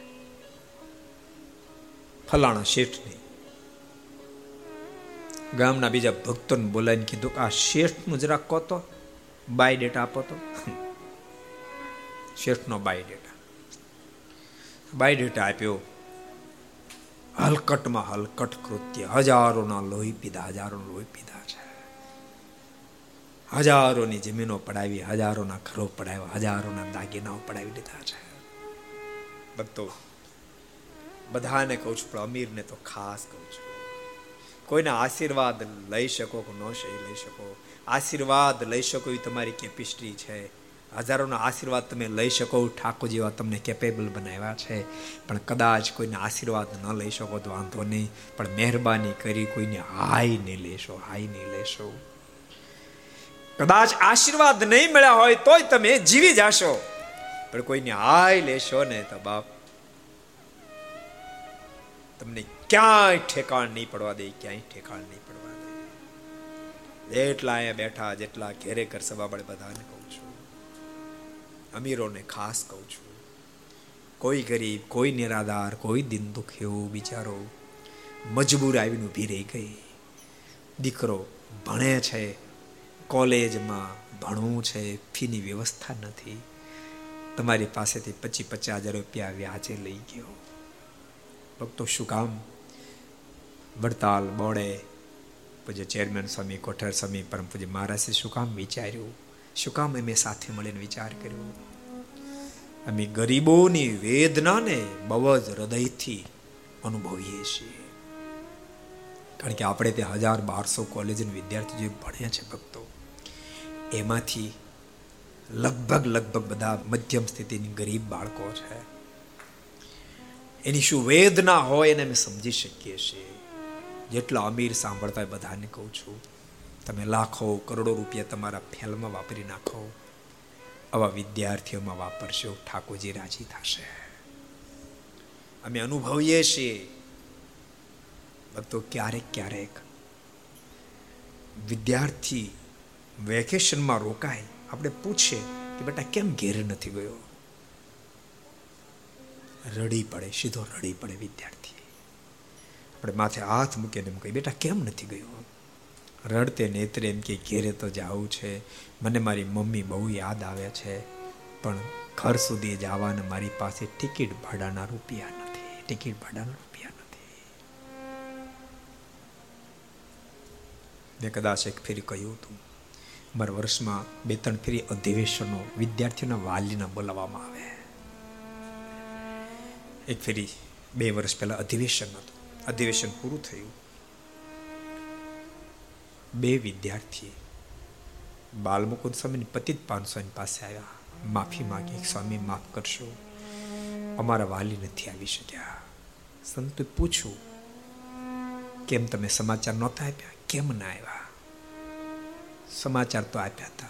તો પછી કેમ ના આવ્યા? બાળકો જવાબ આપવાને બદલે પોકે પોકે રડી પડ્યા. શું થયું? કેમ ના આવ્યા? સ્વામી, અહીંયા સુધી આવવાના અમારી વાલી પાસે રૂપિયા નથી, ટિકિટ ભાડું નથી. આવા કોઈના આશીર્વાદ લેજો. ઠાકોરજી બેડો પાર કરી નાખશે બેડો પાર કરી નાખશે. તો ક્યારેક ક્યારેક ટૂંકા વિચારથી મનમાં એમ થાય, સાધુ તો માગતા રહે માગતા રહે. બહુ સાચું કહું છું. તમારા મનમાં એમ થતું હશે, આપવું બહુ કઠણ છે. બહુ હૃદયથી કહું છું ભક્તો, આપવું કઠણ હશે, એના કરતાં માગવું લાખ ગણું કઠણ છે, માગવું લાખ ગણું કઠણ છે. તેમ છતાંય, નકટા થઈને માગીએ, ક્યારેક નકટા થઈને માગીએ. વાસ્તવિકતા એ છે, મરું પણ માગવું નહીં, મરું પણ માગવું નહીં. ભલે અન્નવીન પ્રાણ મારા જાય તોરલ કહે મરવું પણ માગું નહીં. અન્ન વીન મન મારા પ્રાણ જાય. પણ પર ઉપકારને કારણે માગતા મને શરમ ન થાય. માગતા મને શરમ ન થાય. ભક્તો, બોડે નિર્ણય લીધો. મને બહુ ગમ્યો બહુ ગમ્યો. મને ઘણા સમયથી એવો સંકલ્પ થતો કે આપણે સરદાર તો થાતી સંસ્થા છે. આપણે એક આર્થિક સદ્ધરતા નથી. તેમ છતાં ગમે એમ છેડા ભેળા કરી આપણે હજાર બારસો વિદ્યાર્થી ભણાવીએ છીએ. મુખ્ય મુખ્ય સંસ્થાઓ જો વિચાર કરે, તો કેટલા બધા ગરીબ વિદ્યાર્થીઓ ભણી શકે? અને ભક્તો, એક વાત તમને કહું. સરદાર હતું બીજું આ વિદ્યાનગર થયું. યાદ રાખશો ઠાકોરજી કૃપા કરશે. આવી સંસ્થાના માધ્યમથી લોકોને એટલી બધી પ્રેરણાઓ મળશે, એટલી બધી પ્રેરણાઓ મળશે. ધીમે ધીમે ધીમે ધીમે કરતા કરતા એક પછી એક એક પછી એક એક પછી એક તમામ ધાર્મિક સંસ્થાઓ પડાવ વિચાર કરવા માંડશે. અને સાચું તમને કહું, તમામ ધાર્મિક સંસ્થાઓ મોટી મોટી જો વિચાર કરે કે વિદ્યાર્થીઓને વિના મૂલ્યે ભણાવાય અને ભણાવવા માંડે ને, તો બોલતા નહીં. ભારત દેશની ગરીબી તો જતી રહે, પણ ભારત દેશના કુલક્ષણો પણ તમામ વિદાય લઈ લે. આજને દિવસે હિન્દુસ્તાનમાં સતયુગની સ્થાપના થાય. આજને દિવસે હિન્દુસ્તાનમાં સતયુગની સ્થાપના થઈ જાય. ઠાકોરજી દિવસ આવશે. જેટલા અમીરો હમણે બધાને કહું છું, આ છાત્રાલય જે બની રહ્યું છે, તમે તમે વિચાર કરો, એ ત્રીસ ચાલીસ કરોડને ખર્ચે તૈયાર તો થશે, પણ તૈયાર થઈને વાત પૂરી નહીં થાય. અમે સરદાર ચલાવી મને ખબર છે, વર્ષનો પાંચથી છ કરોડ રૂપિયાનો ખર્ચો, એક વર્ષનો અમને લાગે છે. પાંચથી છ કરોડનો ખર્ચો લાગે છે. અહીંયા પણ પાંચ, છ કરોડ થશે. અને એવું નથી આજ શરૂ કર્યું, કાલે બંધ કરશું. આ ખર્ચો એક દાડો પચાસ કરોડનો ખર્ચો લાગતો છે સંસ્થાને. તેમ છતાંય વિના મૂલ્યે વિદ્યાર્થીઓ ભણાવવા છે લિંગટ ગાંઠો વાળી સંતો લિંગટ ગાંઠો વાળી છે. જેટલા અમીરો સાંભળતા બધાને કહું છું, આમાં સેવાઓ કરશો. આના સિવાય પણ કોઈ ગરીબ, નિરાધાર, દિન દુખ્યો એને ભણાવશો એની ફીઓ ભરશો. ભક્તો, એક બીજી વાત તમને કહું. કદાચ આ સંસ્થા ભણાવે છે તમે પણ વ્યક્તિગત કોઈને ભણાવી શકશો. પણ યાદ રાખશો તમે ભણાવ્યા પછી કદાચ એ ડૉક્ટર થશે, એન્જિનિયર થશે. એ મોટા અધિકારી થશે. પણ માણસ થશે કેમ એ પ્રશ્નાર્થ રહેશે? જ્યારે અમે ભણાવશે એમાં ડૉક્ટરો થશે, એન્જિનિયરો થશે, મોટી મોટી પુષ્ટ ઉપર પણ જશે, પણ ડૉક્ટર, એન્જિનિયર થયા પછી પણ એક સાચા માણસો નિર્માણ થશે, સાચો માણસ નિર્માણ થશે. રાષ્ટ્રની જબરી સેવા થશે. હજારો યુવાનો આજ મા બાપને ચિંતા એ શહેરમાં મૂક્યા પછી હરખેડ મારા દીકરા અંદર કોઈ લક્ષણ ના આવી જાય. હરખેડ શરાબ તો સામાન્ય વાત બની ગઈ. મોસ્ફિન સરજ એવા વેશનમાં મારું સંતાન છપડાઈ જશે. તો સતે સંતાન એવું સંતાન રહિત બની જાય. આ આ ચિંતા મા બાપને કોરી કોરી ખાઈ રહી છે. ત્યારે બાપ આવી સંસ્થામાં રહીને ભણશે વિદ્યાર્થીની અંદર. શરાબ જેવી તો મોટી વાતની ક્યાં કરો? તમાકુ જેવી નાની વસ્તુ, ગુટકા જેવી વસ્તુ, ચા જેવા વૈશ્વરો પણ જીવનમાં એન્ટ્રી નહીં કરે. એવા આબાદ યુવાનો તૈયાર થાય, આબાદ યુવાનો તૈયાર થશે. રાષ્ટ્રનું આબાદ ધન તૈયાર થશે. માટે તમને બધાને કહું છું, ભક્તો, આશીર્વાદના પાત્ર બનો તો બહુ સારી વાત છે. આશીર્વાદ ન લઈ શકો તો કમસે કમ કોઈની હાય ન લેવાય. ક્યારેક ક્યારેક ને તો ભક્તો, અમીરાએ આવ્યા પછી માણસ થાપ ખાઈ જાય છે. એનો સમય એવો છે, હજારોનો આશીર્વાદ લઈ શકે. પણ આશીર્વાદ લેવાને બદલે હાય લેવાની શરૂઆત કરે. કોઈ મજબૂર માણસ, બહેન દીકરીના લગ્ન ઘેરા આવ્યા છે, પછી પચાસ હજાર લાખ રૂપિયા લઈ જાય. એના બદલામાં જમીન લખાવી લે ઘર લખાવી લે દાગીનો લઈ લે અને ત્રણ ટકા ચાર ટકા, પાંચ ટકા ચક્રવૃત્તિ વ્યાજ, વ્યાજનું વ્યાજ વ્યાજનું વ્યાજ વ્યાજનું વ્યાજ. એનું ઘર પડાવી લે, એને જમીન પડાવી લે, એના દાગીના પડાવી લે. ભક્તો ભૂલશો નહીં, એવા કોઈ ગરીબનો તમે દાગીનો પડાવી લીધો હશે એવા પ્રસંગમાં. એ ગરીબનો દાગીનો પહેરી તમારા અમીરની નારી કોઈ આવી હશે? એ ગરીબ નારી પોતાનો દાગીનો અમીરની નારી ડોકમાં જોશે ને આતરડી કકળશે આતરડી કકળશે. અને ભૂલશો ને એવા ગરીબની આતડી ખકડશે ને, તો સાત સાત પેઢીનું નખોત કાઢી નાખશે નખોત કાઢી નાખશે. માટે કહું છું, સાવધાન રહેજો સાવધાન રહેજો. હું તો એમ કહું, આવા કોઈ ગરીબ નિરાધારને તમે પછી પચાસ લાખ રૂપિયા આપ્યા, બિચારો મહેનત કરી, મજૂરી કરી, અને તમને વ્યાજ આપવા આવે, દિલ તમારું હા પાડે ને તો વ્યાજ તો નહીં લેતા. ઉલટાને એમ કહેજો આ તારી મુદલ પચાસ હજારની રકમ પણ મારે નથી જતી જા, મારે બદલે એ તારી દીકરીના કરિયાવરમાં તો વાપરી નાખજે, મારે નથી જોતી. બાપ ઠાકોર, તમારે પર રીજી શીખજો, જીવન જીવતા શીખજો. માત્ર રૂપિયા કમાતા નહીં શીખજો, સાથે જીવન જીવતા પણ શીખજો, જીવન જીવતા શીખજો. સદગુરુ ગોપાલ સ્વામી કહ્યું છે, તપાસ કરો, કોની રસોઈ ચાલે? નગર શેઠની. કેવી સ્થિતિ? સ્વામી આખા ગામની જેને હાય લીધી છે. સ્વામી બોલ્યા છે, નિત્યાન સ્વામીને કીધું, આજે તમે ઉપવાસ કરો, આજે શાસ્ત્રાર્થ બંધ રાખો. સ્વામીનો ઉપવાસ કરાયો. બીજે દાડે પારણામાં પવિત્ર બ્રાહ્મણને ત્યાંથી રસોઈ મંગાવી, સીધું મંગાવી, રસોઈ બનાવી. નિત્યાન સ્વામીને જમાડ્યા કીધું, હવે જાઓ સભામાં. નિત્યાન સ્વામી સભામાં ગયા. પણ જોત જોતાની અંદર એવો અદ્ભુત સ્વામીનો પ્રતાપ. અને સ્વામી સભામાં એન્ટ્રી કરી વિદ્વાનોના હૃદય કબૂલ કરવા માંડ્યા. આ સ્વામીની પ્રતિભા કાંક જુદી દેખાય છે. આ સ્વામીનો અવશ્ય મેં વિજય થશે. અડધો કલાક ન થયો ત્યાં સ્વામીનો વિજય થયો. વિદ્વાનોએ સ્વીકાર લીધો. સ્વામિનારાયણ ભગવાન સ્થાપિત સંપ્રદાય વૈદી આજ ભીષ્મ પિતામાં કર્યા તે દાડે પાપી દુર્યોધનનું અન્ન મારા પેટમાં પડ્યું હતું, જેથી કરી મારી બુદ્ધિ એ ભેદાણી હતી. આખીર પ્રભુની ખૂબ સ્તુતિ કરી છે ભીષ્મ પિતામહે શુદ્ધ પુરાણી કે શૌનકજી, હસ્તિનાપુરની ગાદી યુધિષ્ઠિર મહારાજાને સ્વાપી અને દ્વારકાધીશ દ્વારકા ગયા છે. આ બાજુ ઉત્તરાના ઉદરમાં પોષાતા બાળકનો જન્મ થયો. અતિ તેજસ્વી બાળક છે. વિદ્વાનોને બોલાય ખૂબ દાન દક્ષિણા યુધિષ્ઠિર મહારાજે આપી છે. વિદ્વાનો પાસે જ્યોતિ જોડાયું. કહો તો ખરા આ બાળક અમારા કુળને ઉજાગર કરે એવો થશે? કુળને ડૂબાડનારો થશે? નાના બાળકને હસ્તે રેખા જો વિદ્વાનોના મોઢામાંથી શબ્દો નીકળ્યા છે. મહારાજા આ તમારું સંતાન કોઈ સામાન્ય નથી. આ તમારા સંતાનથી તો મૂર્તિમાન ઘોર કળે કાળ થર થર કાપશે. આ તમારા પુત્રને આત્માની અંદર રમણ કરનાર એવા સુખદેવજી મારા સાત સાત દિવસ સુધી શ્રીમદ ભાગવત દિવ્ય ગાથા સંભળાવશે. આ નામ પરીક્ષિત પડશે. અને અભિમાન્યુના પુત્ર નામ પરીક્ષિત રાખવામાં આવ્યું છે. આ બાજુ ફરીવાર યશમેદ યજ્ઞ જ્યારે કર્યો ત્યારે દ્વારકાધીશ પાછા હસ્તિનાપુર આવ્યા છે. ત્રણ ત્રણ યશમેદ યજ્ઞો કરાવ્યા છે. ફરીને દ્વારકાધીશ જ્યારે દ્વારકા જવા તૈયાર છે, એ વખતે અર્જુન પણ સાથે ગયા છે. બીજી બાજુ યાત્રામાં ગયેલા વિદુરજી એ હસ્તિનાપુર આવ્યા છે. યુધિષ્ઠિર મહારાજે ખૂબ પ્રેમથી સ્વાગત કર્યું છે અને બધા કુશળતાના સમાચાર પૂછ્યા છે. બધી કુશળતાની વાત બતાવી પણ દ્વારકાનો વિનાશ સર્જાઈ ચૂક્યો છે એ વિદુર જે વાતને બતાવી ધૃતરાષ્ટ્રની પાસે ગયા છે.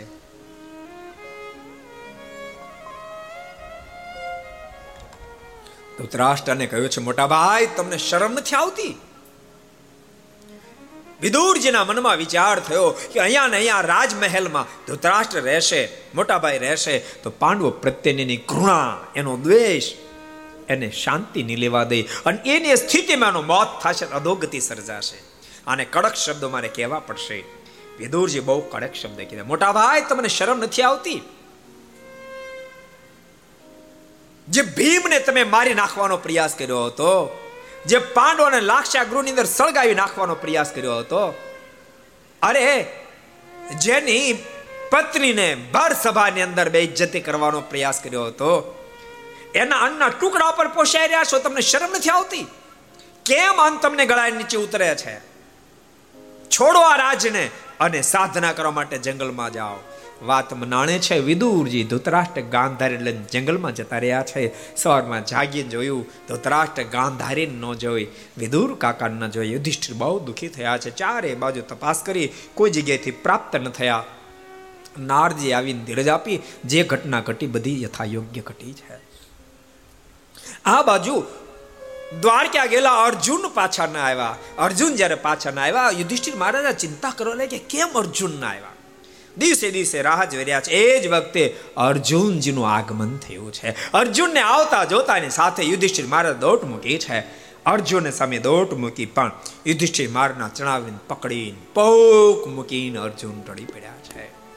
યુધિષ્ઠિર મહારાજ અચંબો થયો. અર્જુન, બાપાર્થ, તારી આંખમાં આંસુ હું તને બાળપણથી ઓળખું છું. જિંદગીમાં તારી આંખમાં મેં આંસુ નથી જોયા.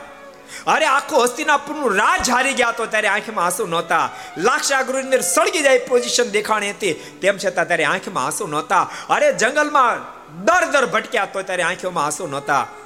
અર્જુન, ભીષ્મ પિતામાં ગુરુ દ્રોણ અને કર્ણે બાણો મારી મારી તારી છાતીને છાવણી જેવી કરી નાખી હતી તો ત્યારે આંખોમાં આંસુ નહોતા. આજ બાપ તારી આંખોમાં આંસુ કેમ છે? શું તું કોઈ અબળાનું રક્ષણ કરવામાં નિષ્ફળ ગયો છો? સાધુ બ્રાહ્મણ ગાયો આદિકનું શું રક્ષણ તો નથી કરી શક્યો? શું તું ધર્મ ભંગ થયો છો? અર્જુન, તારે આંખમાં આંસુ કેમ છે?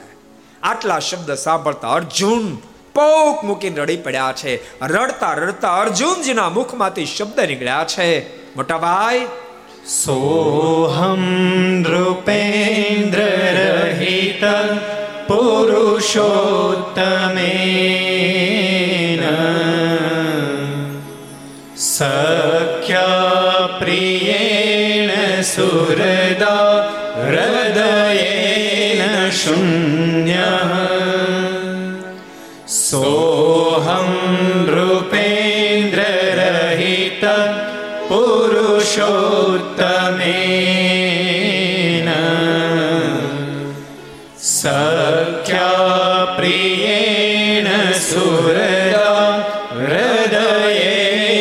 शून्यः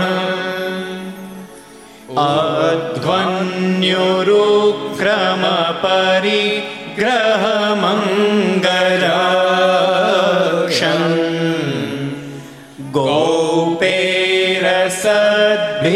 गोपेरसद्भिरबलेव विनिर्जितोऽस्मि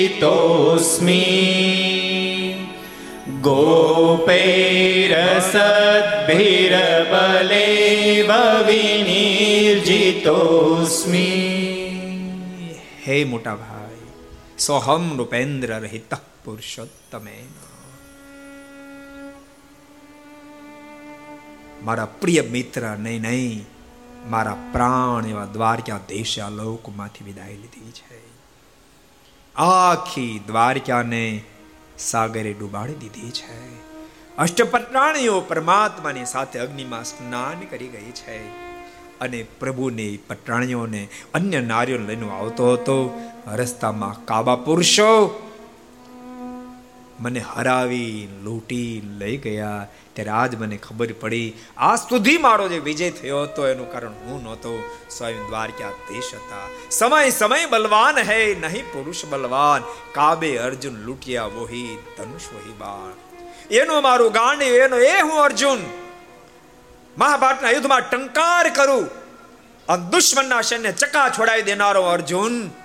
દેખતો રહ્યો મને હરાવી કાબા પુરુષો એ તમામને ઉપાડી ગયા છે. બોલતા અર્જુન ખૂબ રડ્યા છે. સમાચાર સાંભળતા માતા કુંતાએ પણ આઘાત લાગતા દેહનો ત્યાગ કર્યો છે. પાંચ પાંડવો દુઃખી બની, પરીક્ષિત મહારાજા હસ્તિનાપુરની ગાદી પર સ્થાપિત કરી પાંચેય પાંડવો હિમાળો ગાળવાને માટે હસ્તિનાપુરનો ત્યાગ કરીને હિમાળો ગાળવા માટે જતા રહ્યા છે. હવે હસ્તિનાપુરની ગાદી પર પરીક્ષિત મહારાજા આવ્યા છે. ત્યારબાદ શું શું ઘટના ઘટી કથાને આપણે આવતીકાલે બરાબર સાડા આઠ વાગે શ્રવણ કરશું. અત્યારે આપણે જય જયકારની સાથે કથાને વિરામ આપશું. આવો જય જયકારની સાથે આપણે કથાને વિરામ જાહેર કરી બોલો સ્વામી નારાયણ ભગવાન શ્રી હરિ કૃષ્ણ મહારાજ, શ્રી નારાયણ મુનિ દેવ, શ્રી બાલકૃષ્ણ શ્રી રામચંદ્ર ભગવાન કાષ્ટભંજન દેવ